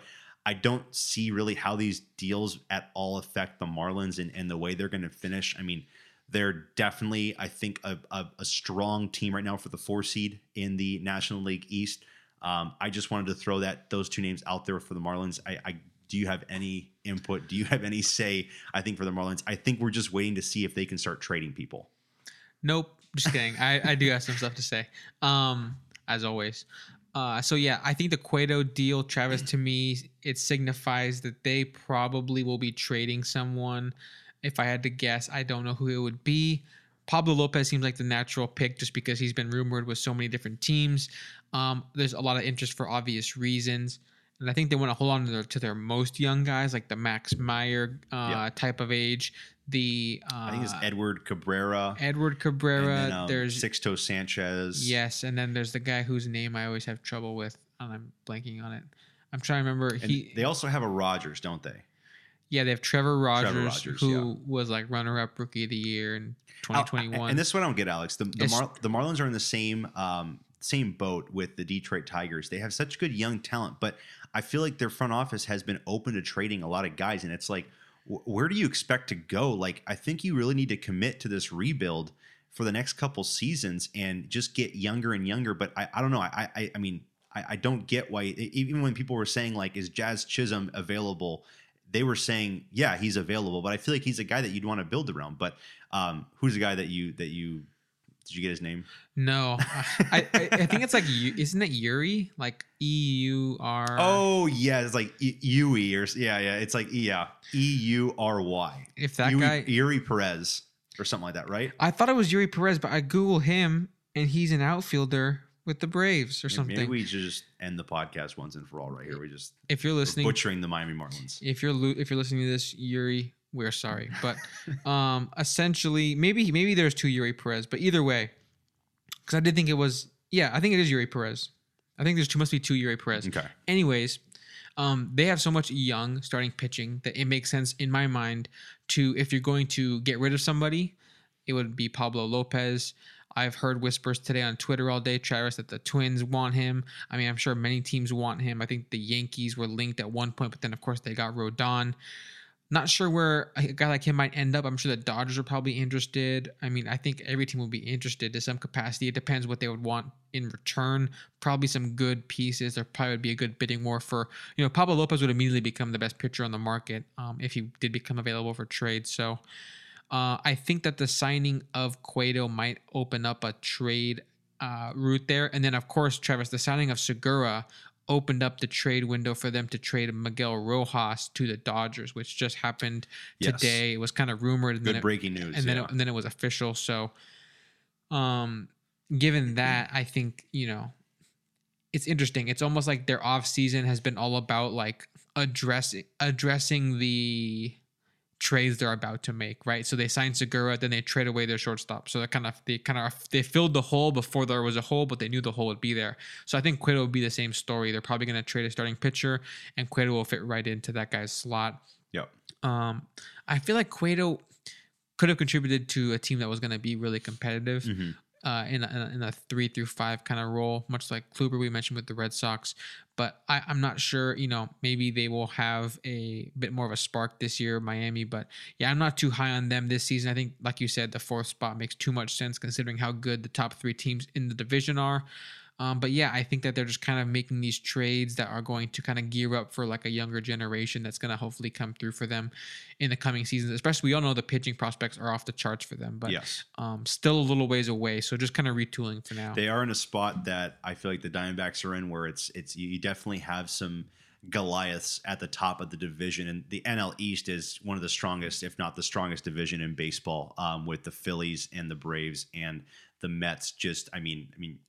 I I feel like you have the Mets in your division. You're like, we can't beat this team because they have a billionaire owner that's just going to be rage spending every offseason, going to get the best talent. So, I mean, I know we might have to spend, but we got to get crafty in some of these trades and all that kind of stuff, and and and see what we can do to compete with them. But um, that basically covers the Marlins. The last team I'll talk about it's the Atlanta Braves, the you know the the NL East champions of last season. Um, I know we talked about Austin Riley and how he was basically extended to such a team friendly deal. Well, I think it was about one month ago. Sean Murphy was traded from the Oakland A's over to Atlanta, and the players going back to Oakland again. I I, I know we talked about it. We don't. I don't think we've even heard of any of those players, and it, it's it's just very disappointing again for Oakland. But the Braves get a All Star level catcher, someone that's probably going to be a top five catcher for the next coming seasons. Um, Sean Murphy was traded. They acquired him. But of course, the Braves just wanted to put um, the cherry on top. They ended up extending him, Alex, a six year, $73 million deal. You're basically giving him $12 million a season, which, I mean, I think Realmuto got anywhere around 18 to $20 million a year. So you're basically getting Sean Murphy, who is, I think he's he's probably just a slight step below JT Realmuto, but he does provide a lot of good tools in his game. But you're getting him for about $12 million a season. So again, the Braves, they just find a way to get things done. Anthopoulos, again, eh, I, I think when that went came out, Alex, I think that's when you you DM'd me or you you texted me, and it was it was definitely real. Like, is this guy holding his players hostage? Like, what? What is going on? Like kidnaps like, a family member until they sign the contract, the extension. I I don't I, again. I, it's very interesting on how all these guys are are kind of cool with taking this money and just saying, you know what? I mean, maybe there's just some crazy incentives with these deals that maybe we just don't really know about. Like I know a lot of people have incentives when it comes to like if you were to win the National League Championship Series MVP, you'll get this amount for a bonus. If you win the World Series MVP, you'll get this amount. I don't know if that's really what guys are willing to, uh, you know, take in deals like this, but it, it's just very interesting on a guy like Sean Murphy that he's basically getting such a. Well, I mean, the, the Braves are getting such a team friendly deal for uh, for six years. So any comments on the Braves? I mean, I know we commented on them with Austin Riley, but Sean Murphy is a great catcher. Him and d'Arnaud will be a good combo backstop for the Braves this season. Um, thoughts on on on the Braves so far? Yeah, Murphy's awesome. He's a really good catcher. Uh, I we'll have to we'll do our positional rankings before the season starts. I'd probably have him definitely in the top five. I yep. think uh, probably in the top three area. Maybe yep. it's hard to kind of yep. say him, Will Smith. You know, there's some stuff there, but uh, um, I don't I don't I don't know. No. We'll discuss. Don't worry. I'll have to. Take, I think I know who number one is now. I'll so. have to take a close look at the numbers, Travis. But um, anyways, I do think that the Braves um, are holding players hostage. No, I think there's definitely it's definitely crazy. Like you mentioned, uh, they always get these big extensions out of nowhere. Um, I think Albies Travis. I think it's criminal. I have to look it up. I think it's like 11 million a year or something. It's something crazy sad. Like it's like this guy could make so much more money on the open market. Yep. And obviously, uh, he signed an extension to get you know the guaranteed money, and it's um is it exploitation or exploitative? You know, it's hard. It's you know that's that's up for you to decide. But yep. um, at the end of the day, um, the contracts were agreed upon, you know, fair and square. Because um, young players, if they see, you know, oh, I'm guaranteed 60 million over the next like seven, eight years, like, okay, sign me up. Um, and so that's the way it goes for some of these guys. But, anyways, um, I do think Murphy's going to be a great addition to the middle of the lineup. Also, great uh, catcher defense also kind of funny on the whole Braves thing you mentioned about how they get these things done. Also, the thing that always stands out to me, Travis, they're the one team, and some teams are more secret than others. Like some teams, like it feels like the Mets, you always hear the buzz before the announcement, right? Like, I, I mean, when Correa was like quote unquote like gonna sign like we all knew about it from like Heyman like posted yeah. about it you know or Yankees have their guys who are always out with the news before it gets announced the Braves announce their own stuff first every single time. They will they will true. they'll tweet out a press release and it's always the it's same paragraph. it's the same exact thing. It's a paragraph about the player and it says at the at the top like Atlanta Braves press release. And it's I've seen so many memes about that because like one day you're just gonna be scrolling Twitter and you're gonna see that thing like five minutes ago the Braves tweeted and you're like, oh who'd they get this time? Like, yeah. And of course there was never any buzz. They just kind of went and did it but um, also like 1% of most of their contracts go to like the braves fund which i don't know what that is but uh, sounds sketchy, Travis. That's all I'm going to say. I, I almost am like thinking like it, it almost be scary to accept a job from the Atlanta Braves. Like, what am I getting myself into? Like, yeah. what what what don't I know, or what what are they hiding from me? But Sean Murphy, um, blink twice if something is up. But I'm, um, I'm, sure they're all having a great time. I mean, I mean, they, are going to be a good team. They, they have a good system. They're going to be a good team for a while, and and the the Braves. Uh, front office could not probably one of the the happiest front offices in baseball with having all that talent on all those deals. I mean, you look at the Mets being completely opposite, having to spend so much money for their talent. The Braves kind of acquire and they get get it on such a team friendly deal. So I know Mets fans and the Mets front office is probably uh, a little ticked off on how the Braves do business. I mean, I, I think that sure. they, they, are going to be uh, definitely a, uh, a, pain in their side for the, for the next decade or so. It's very funny the the trifecta going on in the NL East. You have Dombrowski with the Phillies, who's just like the famous spend big, give away big, huge contracts. Yep. We're gonna win a World Series, and then uh, I'm gonna bounce, and you'll be bad for a few years. yeah. Um, yep. And then so there's that, and then the Mets, it's not the GM, it's the owner who's like the crazy aggressive, like multi-billionaire. Like I am going to make sure the Mets win a, a ring or whatever. Um, we're gonna get all the best players on our team. He's a diehard fan of his team, and so because of that, um, he's going all in constantly. And then mm-hmm. the Braves are just like this completely different thing from the other two, where they're just like uh, have a very specific strategy that's working very well for them the last several seasons, but we'll see how it kind of works this year. You know, kind of, I'm sure they're hoping for Acuna to bounce back, Yes. Olson to bounce back, but um, I do expect they'll still be very good next year. And also, they also added Lucas Luetge, I believe. Oh, okay, that's right. the that's Yankees, right. the Yankees DFA'd him, I believe, but like he was still available to be traded. He was a popular name for a couple days. I mean, like I know Yes. it's kind of funny because you mentioned it, and then Twitter was just popping off about you know. Especially Angels Twitter, they're like, we can use this guy. Like, we Yeah. can really use anybody could use this guy. Yes. and his career path has just been so funny and so um so interesting that I think he didn't he spend some time in in Japan or didn't he sp- international overseas? somewhere, yes. And and the Braves are Travis. The Braves like when they got Jesse Chavez from us, Yes. it's like I just knew that like they're gonna get something out of him that we couldn't, right? I just feel like I trust the Braves to kind of figure these things out. Luetge's already good, so they don't need to really tweak stuff with him that much. But I'm sure they're gonna figure out what he does well and amplify it. Um, I think he's gonna be a great addition to their pen, which already is kind of good year after year. Looking forward to Raisel Iglesias. He'll have he'll probably have a historic year. He'll he'll probably have a career year. I would He- say he- this year. I mean, I, I I think it'll be pretty what, what do you have? His ERA is like 0.3 last year when he came over. Oh right, It- it, was, it was it was it was very good second half. But I think he'll have trouble ever topping his 2021 with the Angels, where Uh-huh. he, he like, I don't think he blew a single save, or maybe he at least didn't get any losses. And Yeah, any true, game, true, any true, game true. he entered with the lead, we won, which was uh just something that made no sense. But uh, I, he's still someone, Travis, who I hold in such high regard. The advanced numbers love him. Excited to Yeah. talk about him some more when we do our relief pitcher rankings down the road. But Yeah.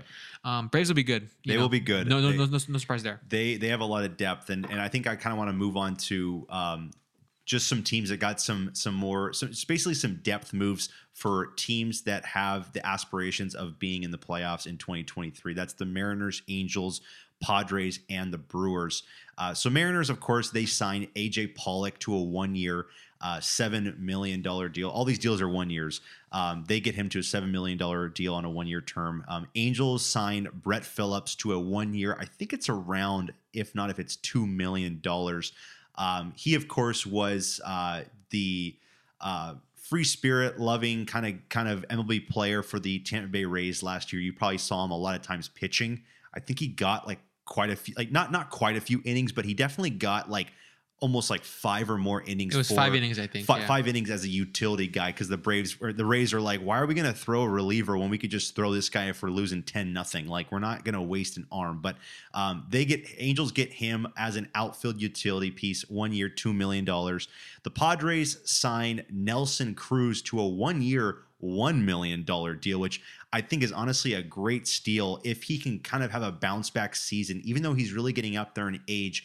I, I don't know how the power is going to work with a ballpark like Petco where it's sea level and it's it's definitely hard to to muscle out a lot of home runs there. But he can definitely still do it. He's one of the best power hitters, at least in the past couple years. He's been one of the best power hitters. But they get him to a one year, one million dollar deal. A very good comp. Him and and uh, and uh, Matt Carpenter. Uh, Carpenter being a lefty, Cruz being a righty. The I think the platoon is too obvious there, right? DH Yes. platoon kind of role. that should be fun to see how how um, uh, Melvin is using those two guys in those roles. And then of course the Brewers they sign Wade Miley a one year four point five million dollar deal to kind of be um, the backbone behind Freddy Peralta.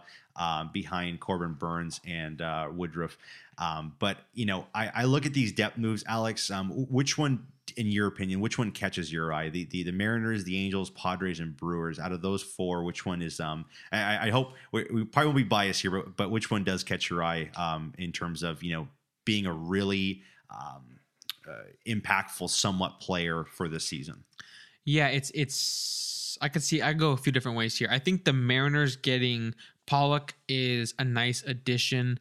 Um, someone who has not been quite what he was uh, last year. His numbers, if you look at them on the surface, not his best year, but um, something he still does well is hit left-handed pitchers very well. Yep. So there's a role, right? And if you're a team like the Mariners, who you're trying to make the playoffs and you're trying to you're trying to go far in the playoffs, it's good to have these guys who you know exactly how you want to use them, right? I think Pollock's a guy who you're not going to ask him to play left field 150, 160 games of the season. He's going to have some DH, some outfield, a lot of pinch hitting, I think, for left handed Yep. relievers. Mhm. Um, it's good to kind of have a guy who knows the role. At the same time, they already do have um, Julio Rodriguez and Teoscar Hernandez who mash lefty pitchers in the outfield. So not exactly sure um, who their everyday guy is going to be, who might platoon with. Um, Jarred Jarred Kelenic. Uh, Kelenic could, if he makes that jump, if you know, he he still kind of needs to show he can be an average MLB player. His bat has just not shown up yet, not in any consistent way, at least. Um, if he ends up being an average hitter as a lefty, that could be a nice platoon there. Kelenic can also be a defensive sub or pinch run for Pollock, you know. So there's something there for sure. I think they also still have Taylor Trammell, if I'm not mistaken. yes, but yeah. Um, yeah, they obviously got rid of Winker, so it's a lot of Winker and Kyle Lewis. a, Yeah. a, a lot of righties out there in my mind in their outfield. Um, which will be good against Angels starting pitching yes, because Angels. we got a lot of lefties. So Angels will of course have on their rotation Detmers, Sandoval, Anderson, Suarez, perhaps. So. Um, all lefties there. Uh, to do. Ohtani, can you start three games this series? will be the question. yeah. But Ohtani, can you start 162? yeah, th- th- hey, if he could do that, might, might win MVP. but- Yeah, oh, yeah. might. Yeah, yeah. But uh, I so I think that's a deal definitely worth looking at. Um, the Angels, Brett Phillips, for me, um, it's one of the more interesting ones because it's almost a similar thing as the Pollock, where if all goes according to plan, he's going to be used in a specific role. Angels are not going to be rolling him out there 150 games a year. He is someone who, in my mind, will spend most of the games of the season starting on the bench unless there's any injuries, um, and he can be a defensive substitution uh, to help the defense if anyone's having a bad day defensively. A pinch runner for a guy like Renfroe or any of the utility infielders we just got. Maybe Urshela, maybe uh, Drury needs a pinch run, and then we have so many other infielders that they can Yep. like you know sub in defensively after the pinch run. I can also see Phillips being used in these situations where you know, say we're up by five, down by five, and uh, Trout just already batted, and you're going into the ninth, and you just want to get him off his feet. I think it'll just be a good opportunity to get guys like Trout or Ward um, just some different reps, uh, days off, or maybe days DHing if Ohtani needs Yep. a day off. So just oh, just I think the Angels have their sole focus this offseason has been raising the floor. They're just trying to make more major league level options. Uh, Brett Phillips last season, Travis, offensively was very, very poor. Um, so I'm not gonna go on here and try to act like he's gonna have this crazy bounce back. But I heard that he was with the hitting coach that Taylor Ward worked with, who Taylor Ward, of course, had great success last year. So he's working with him, changed Yep. his stance a bit. Um, Perry Minasian and the GM said that he expects improvement hitting. Obviously, they're not really banking on him being this crazy all star hitter, but if they can just get some average uh, left handed against righty pitchers kind of out of him, then that would probably be more than enough to be a well above average player because the defense and the base running is so, so good. Um, and yeah, I think also the Angels really care about clubhouse. Um, for whatever reason, under Perry Minasian, it's been a focus of him. He talks about makeup and attitude when he gets a new guy in the team. So And it was a guy that you saw in the interview. He wanted to be an Angel. I mean, he, I think he was the only guy that got a major league deal, uh, or the Angel, or the Angels are the only team that gave him a major league deal. And so you saw him wearing an Angels shirt and an Angels hat during the interview, which again is is a guy that wants to be here. Right, and I do think that um, it poses the interesting question about Jo Adell and Mickey Moniak, both very young, first round draft picks, like top ten draft picks in Yeah, their drafts. Both, yeah. High expectations have not really lived up to the hype quite yet. Still hope for both, I believe, but right now it's pretty obvious that the starting three best outfielders are going to be Trout, Taylor Ward, and Hunter Renfroe. And Perry has said, which makes a lot of sense, that Phillips will be the fourth outfielder on the MLB level. It's not saying that Dell or couldn't also get a bench spot, but um, it, what makes sense to me is that Phillips is going to be the everyday fourth outfielder bench guy because um, another he's uh, proven. another reason why I like it is because I it was annoying to me, Travis, to see Adell on the bench every day yeah. when they would instead opt for like say Trout, uh, or, or, Ward. a, or a Juan Lagares start, you know? no, right? because no, don't don't just don't even. But um, see, seeing a guy like Adell or Moniak on the bench, uh, you know, for like you know five six times a week, it was just like why not give the guy reps at some other level then, Yeah, or or yeah. Especially when we were out of the playoffs already. I was like, can we just give this guy some reps? But but either way, Travis, I'm of the opinion that um, I want those guys playing. I don't want them sitting on the bench. So have Phillips be the guy who definitely has a specific role. Um, can platoon with a guy like Renfroe if needed, but will probably just be a straight up bench um, contributor uh, at the major league level, uh, and then have Adell and Moniak to develop their way and try to kind of prove like, hey, I'm ready to be uh, a contributor. Maybe if Renfroe goes down, I can see, I can almost see this, Travis. If Renfroe or Ward goes down with injury, or even Trout, I could see Adell or Moniak getting called up to the big league team and like starting with Phillips still as the bench guy. I just feel like Phillips is going to be Yeah. the bench guy. Um, but obviously, it depends on how Adell and Moniak do. Um, in spring training, in the minors, in the majors, we'll see how that shapes up. But um, a, a lot of possibilities there for sure. I, I like what you said about the floors being raised for the Angels, and, and and hopefully that floor is now you know somewhere hovering around like like seventy eight to eighty wins, and of course the ceiling. I, I'm I'm still confident the Angels. If you tell me the Angels, do you think they can win ninety plus games? I would say, of course they can. They can win ninety plus games if all guys are healthy and all guys are contributing at the level that we know how. Um, they definitely can win a. Uh, they can definitely go out there and win ninety something games, um, and I think Brett Phillips uh, it's it's nice having a guy who plays um, excellent defense and again is a great clubhouse guy, and it lets guys like Moniak and Adell really kind of develop in in the path and in in the time that they need. I feel like last year it's so funny looking at last year, Alex. You, you have Trout in center, you have Marsh, and you have Adell at the corner outfield spots.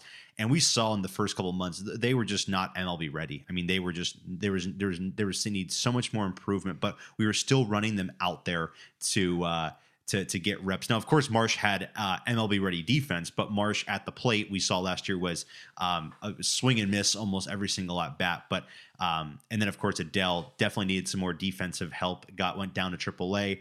Um, I, I feel like they kind of played with him a little bit sometimes in AAA, and then bringing him back up to the majors, then putting him back down there. But um, it, it's nice having a guy like Phillips, like you mentioned. He is going to be their bench guy this season, uh, and, and that's strictly what he's brought in to do. And then, of course, come in late game, do some things, take Trout off his feet in the eighth or you know seventh inning if we're up big, go put him out there, and then uh, you know fill in for some other guys as well. So I do like that move. Um, getting him as kind of a depth piece. That again, that that's been the move of the Angels all off season. I feel like you can honestly make like like if you put every MLB team's second team, the Angels will be one of the best. I mean, they have so many great depth guys that you kind of run out. Then you're like, man, like they actually have a good team sitting on the bench, and then their MLB team is very good when they're all performing at the right time and at the you know they're all they're all clicking and healthy. And of course, health is a big big thing this year. So um, good to kind of touch on those two on those at least Pollock and Phillips.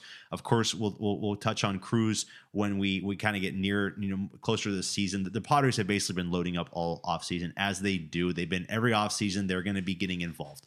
So Nelson, Nelson Cruz is a very nice veteran guy to go out there and hopefully just DH against lefties, but we'll see exactly how his season goes. But um, last thing I'll talk about with uh, players to be acquired, I know we're kind of covering up most of the acquisitions. For the rest of the offseason, we probably won't touch on too many more high level acquisitions because they've all been done. But um, these are deals, Alex, that I can be seeing as you know being flipped sometime during the season, probably come July during the trade deadline. Deals that I guess they don't really make sense, but at the same time, it doesn't really hurt for some of these teams that aren't in the winning now mode to go out there and get deals like Red signing Wil Myers to a one year, $7.5 million deal to play first base. Pirates signing Rich Hill, one year, $8 million. Rich Hill still chugging along in Major League Baseball. The Nationals signing Dominic Smith, one year, $2 million. He was some guy that definitely had um, a lot of people highlighted his name come, I think, 2020. He had some very nice numbers in the past with the Mets. And then, of course, the Cubs. They went out and actually acquired, they got Eric Hosmer. I think they're only giving him $720,000 for a one year deal. So, Eric Hosmer again, I, he signed that massive deal with the Padres, I think back in like 2018, and I, I think it's just been I, I forget if I forget how much money he's being paid by the Padres or how much is getting paid by like the Red Sox, yeah, right? Yeah, I, I I get confused by it all, but um yeah, the the Cubs are interesting, Travis. Getting Hosmer. They also had Drew Smyly, two years, 19 million, which I kind of thought was a little bit steep as well. and mean, I have Tucker Barnhart as well. So like Okay, they're, they're okay. definitely just trying to do something here. Yeah, they, they see the division is not that strong. The Brewers took a step back last year, um, and they also just traded away Renfroe for prospects. So um, maybe taking another step back, we'll see. Cardinals are going to be good, of course, but maybe I mean I, I feel like. You always see some random team from the AL or NL Central just have a pretty good record because Yeah. it feels like their Yep. schedule's kind of weak.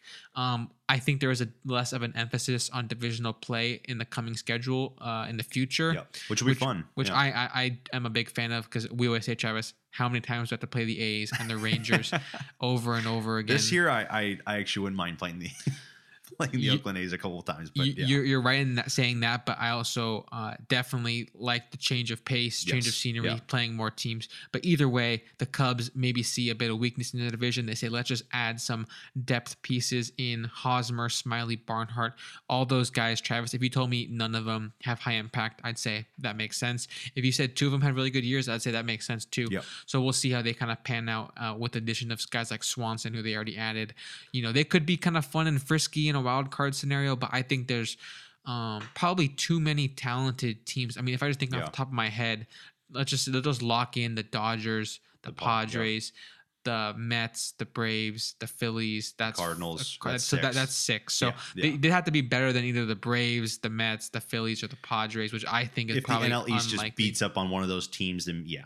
But yeah, you're right. Yeah, I mean, because yeah, the Braves had a I think a Met record um early in the year, and then they really just like Yep. came out of nowhere and Yep. took it from the Mets. But I, I almost see Chicago hoping that you know, what if Bellinger can somehow be a very productive player, and some of these other guys, um, yeah, some of these other guys uh, strike gold as well. Again, I, I always kind of look at these deals as you know, will it be a, a valued trade somewhere down, you know, as the season progresses? The Cubs might be looking at a you know. 10 games under 500 kind of record and they're like you know what we really don't have the strong push that we we think we can we can have but we're going to move some of these guys and and you know maybe, get some more prospects. I don't know exactly where the cubs are at. I just know the nl central it's it's a division that i don't see um as locked as some people might might see. I, I think the Cardinals are very good. I think they're going to win the division, but I think the Brewers, if they could still have some star power and some good offense, they could they can definitely see themselves winning that division. And then of course the uh, the, the Cubs. It's not impossible. I, I don't I don't think it's it's as impossible as like the Marlins or the Nats winning the the National League East. Um, I think the Cubs have a good team. I think they have built some good pieces, but I I just definitely am a little bit skeptical on some of the moves they make. I, I don't really know what direction they are. I think they're just definitely trying to put a good MLB team together and hope for the best. They got some pretty decent and big names on their roster. That's going to sell a lot of tickets in Chicago. So um, that's basically everything I have to cover about those teams, those four teams getting those players. Um, not not some crazy signings um, with, with all that. But Alex, I just wanted to ask you this one question as we've kind of been talking about the offseason for the better part of two months now. Um, I wrote down, I, I, I have my five teams, but give me your five teams that you would say have had the best offseason that have basically kind of changed. I wouldn't say changed the narrative, but have have have definitely put other teams on notice what what they have done. put him in the spot, Travis. I, I know. I Coulda told me to you know what, there, there there are some. I mean, you can kind of talk me through, but there are Sure. some teams that you definitely can already say, um, definitely I think deserve that spot. But so far, what do you think? So I think uh, I'll just go with some big winners in my head. A big winner has to be the Mets, of course. Um, they had a big loss in deGrom, replaced him with Verlander, added depth. Uh, I think Senga uh, could be just as good as Bassitt, maybe better. I think that Quintana is an underrated pitcher, so they definitely did good there. Kept Nimmo, which was huge. Kept Diaz, which was huge. Pretty much addressed all the concerns anyone might have had about them. Missing out on Correa stinks, but they're still going to be so good, I think as long as they get you know nice healthy production from Yep. everybody. Um, so th- they're in a good spot in my mind. I think the Yankees had an underrated offseason, just keeping Mm-hmm. Judge. I mean, they were a really really good team last year. Of course, second half um, they had some skids and to feel like just kind of judge and the scraps versus like the world. But um, I do think that Judge has to just be, you know, a standard all star starter kind of guy. He doesn't have to be MVP. And there's enough help with guys like Rizzo. Uh, a full year of Bader, we'll see what he can produce. I saw a Fangraphs projection, Travis. They projected like a four something war out of Wow. Bader. But I think all that's from the defense. Plus, maybe the bat maybe clicks a bit more in Yankee Stadium. We'll see. But uh, I like I like what the Yankees have done, especially adding Rodon. Um, has been one of my favorite pitchers the last few seasons. I've always wanted him to go to a team that I like. He will be a Yankee instead, and I think that uh, it's a good fit for them. Uh, one of the best front twos of any rotation in baseball. Could be the best, honestly. Yeah, I'd have to take yeah. a look at other options, but could be the best. I think Judge gave them a B plus in my opinion for the offseason, but Rodon gave them the A. I, I think that's Oh, I see what you mean. Yeah. that. that I thought you meant Judge was giving out the grade. I was like, oh no no I was no like, no no! I was like, no, did yeah. Judge say that? No, yeah. Get, getting Judge back was, of course, the goal. They did that Yeah. um, after how scary it was when we all we saw was uh, um, Brian Cashman re-signing himself. It was Right. it, it was definitely scaring me, or at least probably scaring Yankee fans. Like, oh god, here here it goes. Like we just don't we don't care anymore. But um, go ahead. You have Mets, Yankees. Who else? Three other teams that you think um, best best had the had the best offseason so far. Yeah, Travis, of course, we're going to be a little bit biased here. That's what we do. Have to say the Angels give them a shout out. I, th- I think that they're just, they're just, if, if I told you that, if you told me that they were going to add like five MLB like contributor players, Yep. I'd be like, that's pretty surprising because it's always like maybe one or two substantial names and then like lots of like, guys that maybe can give you like one war like Yeah. or maybe even zero like a like a like a Kurt Suzuki type like a Matt Duffy type. Um, but instead it's like no we're actually gonna get guys we're gonna spend a bit more money give out some more multi-year deals you know not really afraid to uh, you know shake things up a bit. Um, they're a much deeper team than they were last year. And last year the biggest problem uh, was Travis. We, we would see in like in the middle of the losing streak we look at our, our batting order and like six through nine was Oh, guys who were not MLB ready uh, hitters. Andrew Six hundred OPS. Andrew Velazquez, Tyler Wade, uh, amongst others. You know, not to throw them under the bus, but it was definitely lots of uh, poor offensive performers, uh, unfortunately. And I think that now, if Rendon goes out like he did last year, we can have Urshela there. We can put him back at third base. Um, if there's an injury to Fletcher, like he was hurt at the beginning of the year last year, Drury can play second base. You know, these guys are going to have versatility. I also saw some some crazy quote from Drury about he really worked on defense this offseason and like increased his range and he's open up playing shortstop if possible. that would blow my mind. That'd be great if he could be a If he could a be good. defensive shortstop. But yeah. I, I really see him at second base, probably some also first base and third, just depending on injuries and the scenario. Um, hoping for a bounce back from Walsh. I saw a quote today from Perry Minasian saying all injuries from last season, like C Rod, Chris Rodriguez, the uh, bullpen kind of starter type. Excited to see him. Um, yeah. he he was very good in 2021, underrated in my opinion. Kind of slept on, then got hurt and missed time. Canning is supposed to be full go for spring training, and Walsh full go for spring training. So, I mean, if we can just stay healthy, I mean, that's just been like the, uh, you know, it's like the boy who cried wolf at this point. But Yeah. um, if we can be healthy, I think that they are a team to uh, be feared uh, in in many ways. Um, I'm trying to pick a couple other teams here. Yeah, I think two more good teams you got right off seasons.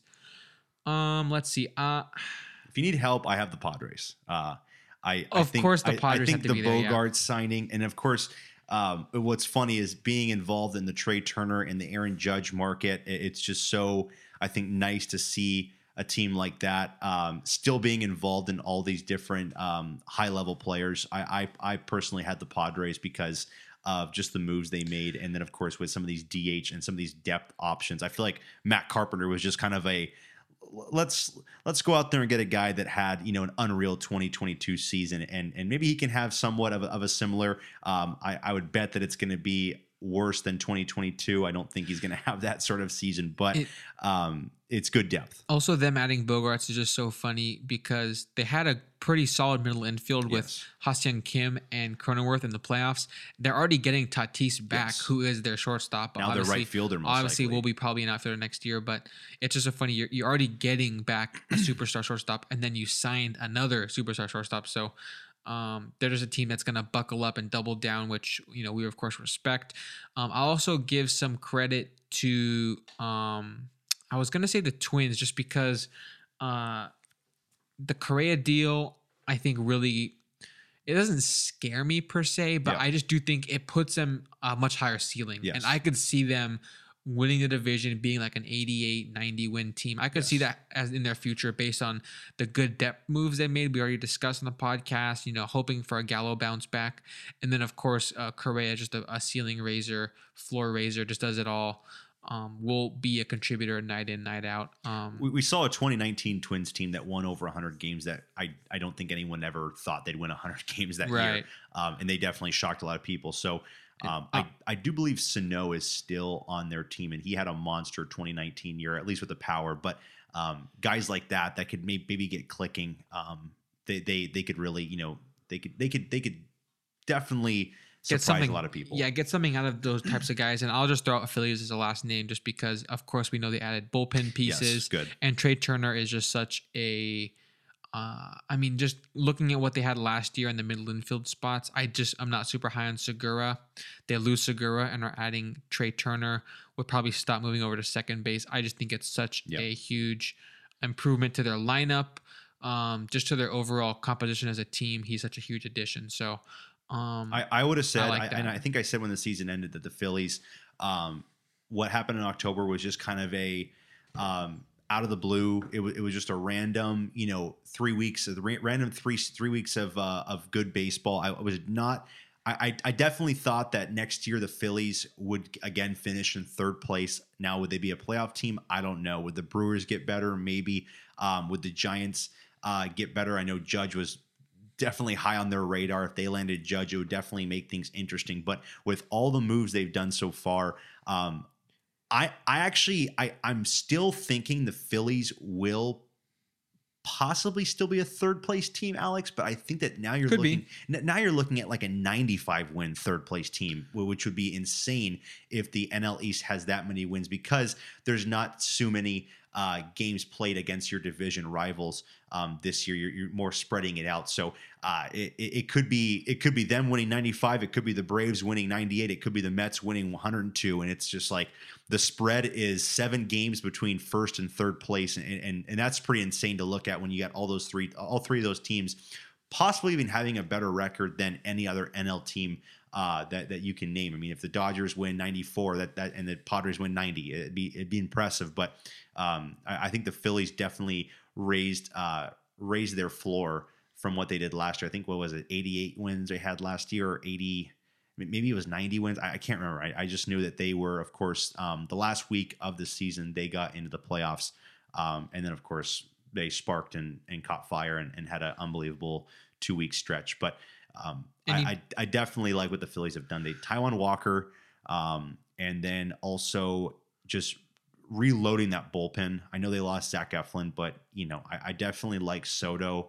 Um, David Robertson should be somewhat of a good depth move right there, and then of course Trea Turner. I mean Trea Turner and Stott is such a fun middle infield. I like those two um, working together, and then of course. Um, and- Harper is he he's healthy right? Did, did he did he go undergo some Mm, sort of surgery? I think he's gonna miss time. he will. I'm not Okay, 100. percent I think he's okay. gonna miss time. Yeah. Okay, then you got um, Castellanos and Kyle Schwarber and Brandon Marsh basically patrolling that outfield. Which I mean, that outfield's going to hit a lot of home runs, and they're going to do a good job. So, um, yeah, I, I I really don't have any too many too many worries with the Phillies right now until Harper comes back. And I think he's going to be, of course, their DH. I think that's what kind of the Right. the move is. So um, I, I I'm definitely uh, I'm definitely high on them. The last team I did have instead of the Angels, Alex, I did have the Rangers just because of the big names that they've been going after. That's and fair. um, just just what they've done, and from news that I've been hearing so far on Twitter, even tonight, um, they're not done. I know Bryan Reynolds is definitely speculating with what um, they can offer in a trade, and I know the Rangers have been saying that they are, are are still in on a guy like Bryan Reynolds, which of course just makes the division and makes the wild card race just that much more interesting. So. Um, th- those are my five teams, but i it seems, of course, we're very similar on our, on our teams. It's the teams in New York, it's the Phillies, it's the Padres, um, and then of course you have some other sleeper teams in there. But um, one one interesting question I'll ask you as well. But who had the worst offseason? The worst off season. That's interesting. You could view that two I ways. got I got one team, and I, I think you know who I'm going to pick. Yeah, Um, so one team comes to mind in terms of they made a trade that they didn't get anything back. I'm not sure if that's where you're leaning. Yep, that's the way I'm. I, leaning, I, yep. I can I can view that question two ways, as in a team that uh, just didn't do anything and kind of wasted their chances. Or I can also view it as a team that maybe did some good stuff, but they just could have done a lot more. Yeah. I'm trying to figure out how I want to take this, but uh, Oh, for- oh, and, and one team I'll even throw out there, almost like a Milwaukee Brewers. They're a team who year after year, Travis, we It's want like- them to do a little bit more Yeah. than they do. They they probably got worse, honestly. I yeah, mean, I, losing Renfroe, they get Winker and they get Toro, but it's just kind and of they like, lose Wong, yeah. So it's just lose- like y- y- you, you lose some of your big pieces, and it's it's confusing to me for a Brewers fan for a team that should be over 500 and should be competing for the division and also a wild card spot. They just can't seem to show their fan base that hey, we're we're, we're truly committed to building this offense for this pitching staff that is so good. So if I had to look at some other good teams that are looking to win World Series, I'm going to take it that direction, which is not really Okay. what you're asking, but Okay. what team has World Series hopes and I feel like should have done more this offseason? One I could talk about is the Dodgers. I'm not going to say they had the worst offseason, They'll but they'll they'll they'll be just fine. You eh, eh. they'll- c- because they Syndergaard will be Cy Young No, numbers right there. Exactly. And that's why their smartness makes up for the lack of spending they did, they did this year. I'm very surprised that they didn't do a little bit more. The one dub uh, in my book for them is they are not keeping Bauer despite he is being reinstated. Uh, we didn't really get into that at all. We don't really have to, but I am very, very, very. Uh, I have no idea. I have no idea if he is going to be pitching next season for what team, who's going to take that risk in the clubhouse. Um, he hasn't faced MLB bats Yep. in over a season and a half, so I- I'm just wondering. Changeup looks pretty good though. You know, according to his agent According to his agent on against, Twitter, against high school high school batters, which it, it seemed to be. But at, at the end of the day, Travis, I'm not sure who's going to take a risk on him, but I feel like someone probably will. I'm just not sure what to expect. But the Dodgers, um, I feel like they're they're still probably not even done yet either. They'll probably make some Mhm. move before spring training begins, uh, some trade or something. Uh, another team that comes to mind, Travis, who I just wish they would do a little bit more. Is the St. Louis Cardinals. And Mm. yes, they did get Willson Contreras, who is a great addition. I think a solid upgrade above Yadier Molina. Can also play some outfield if needed. He's going to be a good a presence in the lineup, but I just feel like what they really needed to do was trade for Shohei Ohtani, and obviously Oh, Ohtani yeah, was not on the on the block, right? Like according to Perry Minasian, he was not listening to offers. I just think exactly what they need is an ace right-handed starting pitcher that can blow up past guys because most of the of their starting pitchers have been like these finesse lefty guys. They have Montgomery. Montgomery, Last year, Quintana was kind of like that. Um, Miles Mikolas, and Mm, yeah. Dakota Hudson. It just it's not it's not not sexy names. Yeah. Exactly. And I think that a guy like Ohtani is, I mean, of course, Charas, every team, Yeah. Ohtani is a great fit. But um, the Cardinals specifically, he addressed their two biggest weaknesses, which were an ace starting pitcher. And, and we didn't even mention Wainwright, who just like, Yeah, how is yeah. he like, you're going to give him like 20 starts this year? Like, I don't like that, Yeah, that game plan. But yeah, that's um, true. Getting a flame throwing trusty ace like Ohtani, who was arguably the best pitcher in baseball last year by for my money at least. Also, they are lacking in a left-handed power bat slash DH, which is exactly what Ohtani is. They don't really have a, a, a lock for DH in my mind. It could be some games Newt Bar, Yepez, you know, different guys. But um, I just feel like there is no team that made more sense to like Ohtani fits all of our holes and we now have no weaknesses. It would have Yeah. been the Cardinals. True. Also, if they didn't get Ohtani, I wish they would have got a Rodon type or another ace type or a left-handed slugger um, in some way. I just feel like um, I was even thinking shortstop. They they were in on all those guys. Bogaerts They- was linked to them for a very long time, and it's like that infield will be. That was basically me um, thinking of Thanos's. Uh, um, that that was the last Infinity Stone right there. I mean- I Right. mean, I getting like a guy the- like Bogaerts, you now have an infield that is just like Edman Bogaerts, Arenado, Goldschmidt, and now you have Willson Contreras behind the plate. That is just insane right there. and, and, and it just feels like if they win, Can them and the Brewers like link up and like become one team? and that'd be fun, I guess. But but Charles, I'm just thinking if they win like 94 games, win the division, lose in the first round, It's, yeah. What are the fans gonna say, man? I mean, I just feel like they need something to go over the top to Yeah. really say we can look at the Mets, we can look at the Dodgers and the Braves and say we are on your guys' level, or we could beat you in a series. We, we like our chances. Yeah. Um, and I right now I don't like their chances in a series against those teams because I don't think the pitching is as trustworthy. Some of the bats are very good, but I would like to have added a little bit more reinforcement reinforcement. A lefty slugger would have fit perfect in my mind. So I'm gonna say the Cardinals. It's, it's like if I say True. Yeah. are they did they have the worst offseason? No, but I think maybe one of the most disappointing when you had higher hopes than what Yep. they actually went and did. Good stuff. Good stuff. And and that's why last year they when they played the Phillies in the wild card round, three games um, in the wild card round. Of course, two wins and you advance. The Phillies had Aaron Nola and Zack Wheeler. Those were the those are the X factors in my mind that basically took them to the level of sweeping the Cardinals in the first round. Yeah, there was an eighth inning or a ninth inning comeback by the Phillies that you know was definitely very surprising. I think we all thought that the Cardinals were just going to take Game One, but um, it, it's it's you, with the playoff system and the way that it's all formatted, you definitely need.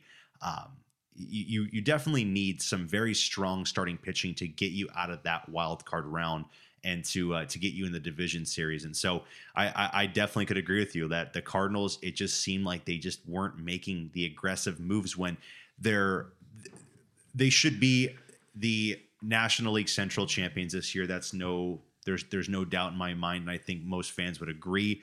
But would you say are are they a favorite to get to the World Series? I mean, I think the Padres, I think the Dodgers, I think the Phillies, Braves, and the Mets all are better odds to get to the World Series. The Cardinals just kind of dangle there, and it's like you're probably going to lose in the wild card, or you're probably going to lose in the division. I don't know which one, but I don't see you guys catching fire and, and really, you know, putting up a, a good fight against some of these teams. So that's definitely a good team to talk about where they're they're they, they definitely are a division uh, winner in my mind, but the big the big prize is the World Series and getting and winning at least the National League and getting to the World Series where it just seems like they don't make the moves to get there. Where you know, a team like Oakland, it's like yeah, you made a bad trade. Um, so did Joe Biden, but I mean, uh, with with uh, with uh, Brittney Griner. But I mean, at least with Oakland, you didn't spend a lot of money, and um, you, you kind of know what the Oakland A's. Um, you know, I think the Oakland A's are more focused on moving to Vegas. I think that's their almost their their their their biggest. Uh, Their days are numbered. Yeah. their, their days are numbered in Oakland. Even Rob Manfred, I think he stated in the last month that it's not looking good for the Oakland A's for, uh, for the future. So, um, you definitely know the A's are like, you know what? Let's just get draft picks. Let's just start getting all that stuff done. But um, that that basically covers everything, Alex. I know I want to cut touch on one last thing. It, it's definitely a sore subject. It, it's unfortunate, but um, Liam Hendriks, he of course will. I I, I don't know how long he's going to miss. I know he was diagnosed with um, non-Hodgkin's lymphoma, a, a kind of cancer. Um, I, is, is it skin cancer? Um, I'm not sure where it is. Okay. Uh, I'm not. Yeah, but it is non-Hodgkin's lymphoma. I do, you know, of course, uh, the whole baseball world uh, give the giving their hearts out to the family and you know hoping for a speedy recovery. He is one of the most competitive baseball players in MLB. If you had to make a, like a top five competitive players, he brings such an intensity that you can only uh, assume that he's going to bring that same kind of intensity to a battle with cancer. You know, of course, the best clip was him at the All Star game when he was didn't know if he was mic'd up or not. 2021, I believe. but yeah. at, at Colorado, and he was screaming every cuss word after a pitch because it was a ball. But you're right. And His, the- the- his, the his catcher- competitive nature is, is awesome. the yeah. catcher comes up to him and he's like, "Aren't you mic'd up? Why are He's you like, swearing?" No, it's not he's like- working. They're not saying anything. But it's like we could hear you, bud. But it was it, Joe Buck's just not saying a word. it, it- it's absolute classic. Um, and he's of course a just uh, you know such a I think important MLB player, and you know hoping he recovers quickly, can be back on the field doing what he loves very quickly. Um, but yeah, you know obviously the baseball world is embracing him and hoping that he uh, gets well soon. Yeah, it's it's unfortunate. It's it it sucks that you know you look at this again. You know, I, I go back to the whole Trey Mancini thing where um, he had to battle you know cancer a couple years back, but with with all the support and and you know the the treatment that you know was able to get back on the field and you know win a World Series last year, which is it was amazing right there. And he actually um, this season had I mean in some very good bright spots with Trey Mancini, but He made that Um, one defensive play in the World Series. That yes, I think he probably closed his eyes and did it, but it I- didn't matter. It was so I, good. Again, again, I I don't know how he made it, but he made the play, and it's it's probably one of the most ballsiest plays I've ever seen. I mean, it was Kyle Schwarber hitting by I- I- 110 right at your face or whatever. Yeah, yeah, it- uh, unbelievable. But um, anything else to cover? I think with this episode, as we kind of you know, I guess we, we're, we're almost wrapping up the offseason. Like I mentioned, we're going to get into Hall of Fame talking who who we think should at least um, either stay on the ballot or who should be, of course, entering Cooperstown this summer. That'll be, of course, some of the next episodes we talk about. But of course, any news breaks, we'll we'll get it to you guys. But anything else to cover, Alex? No, I think that pretty much wraps it up. The free agents are almost completely gone. Um, at least the ones that are notable that are expected to make a big impact next season. Um, there still could be trades coming up. I do expect there to be more deals. I feel like the Dodgers still have some, you know, places to address. I can see them making moves.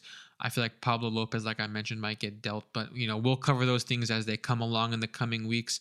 Travis, like you mentioned, uh, one of our next episodes uh, will be about our thoughts on the Hall of Fame ballot, how we would probably vote on the ballot, and then of course we'll do a reaction to um, anyone who might enter Cooperstown. Uh, I'm excited for that whole season, and then right after that, Travis, we're gonna jump straight into you know our positional rankings, our probably our thoughts on different divisions. Um, at Travis, at some point in, in late February, early March, or some point, we'll have to make some sort of Vegas trip like we always do and play some more bets. Oh, yeah. But um, can't wait for the you know things are ramping up. Travis, like you said, is only a, a handful of weeks away from catchers and pitchers reporting. Um, can't wait for it all to get started. But um, if you made it this far in this episode, we appreciate your support. Always uh, like, subscribe, do all that kind of fun stuff. And we will talk to you guys on the next episode. presented by Tool Tools Podcast.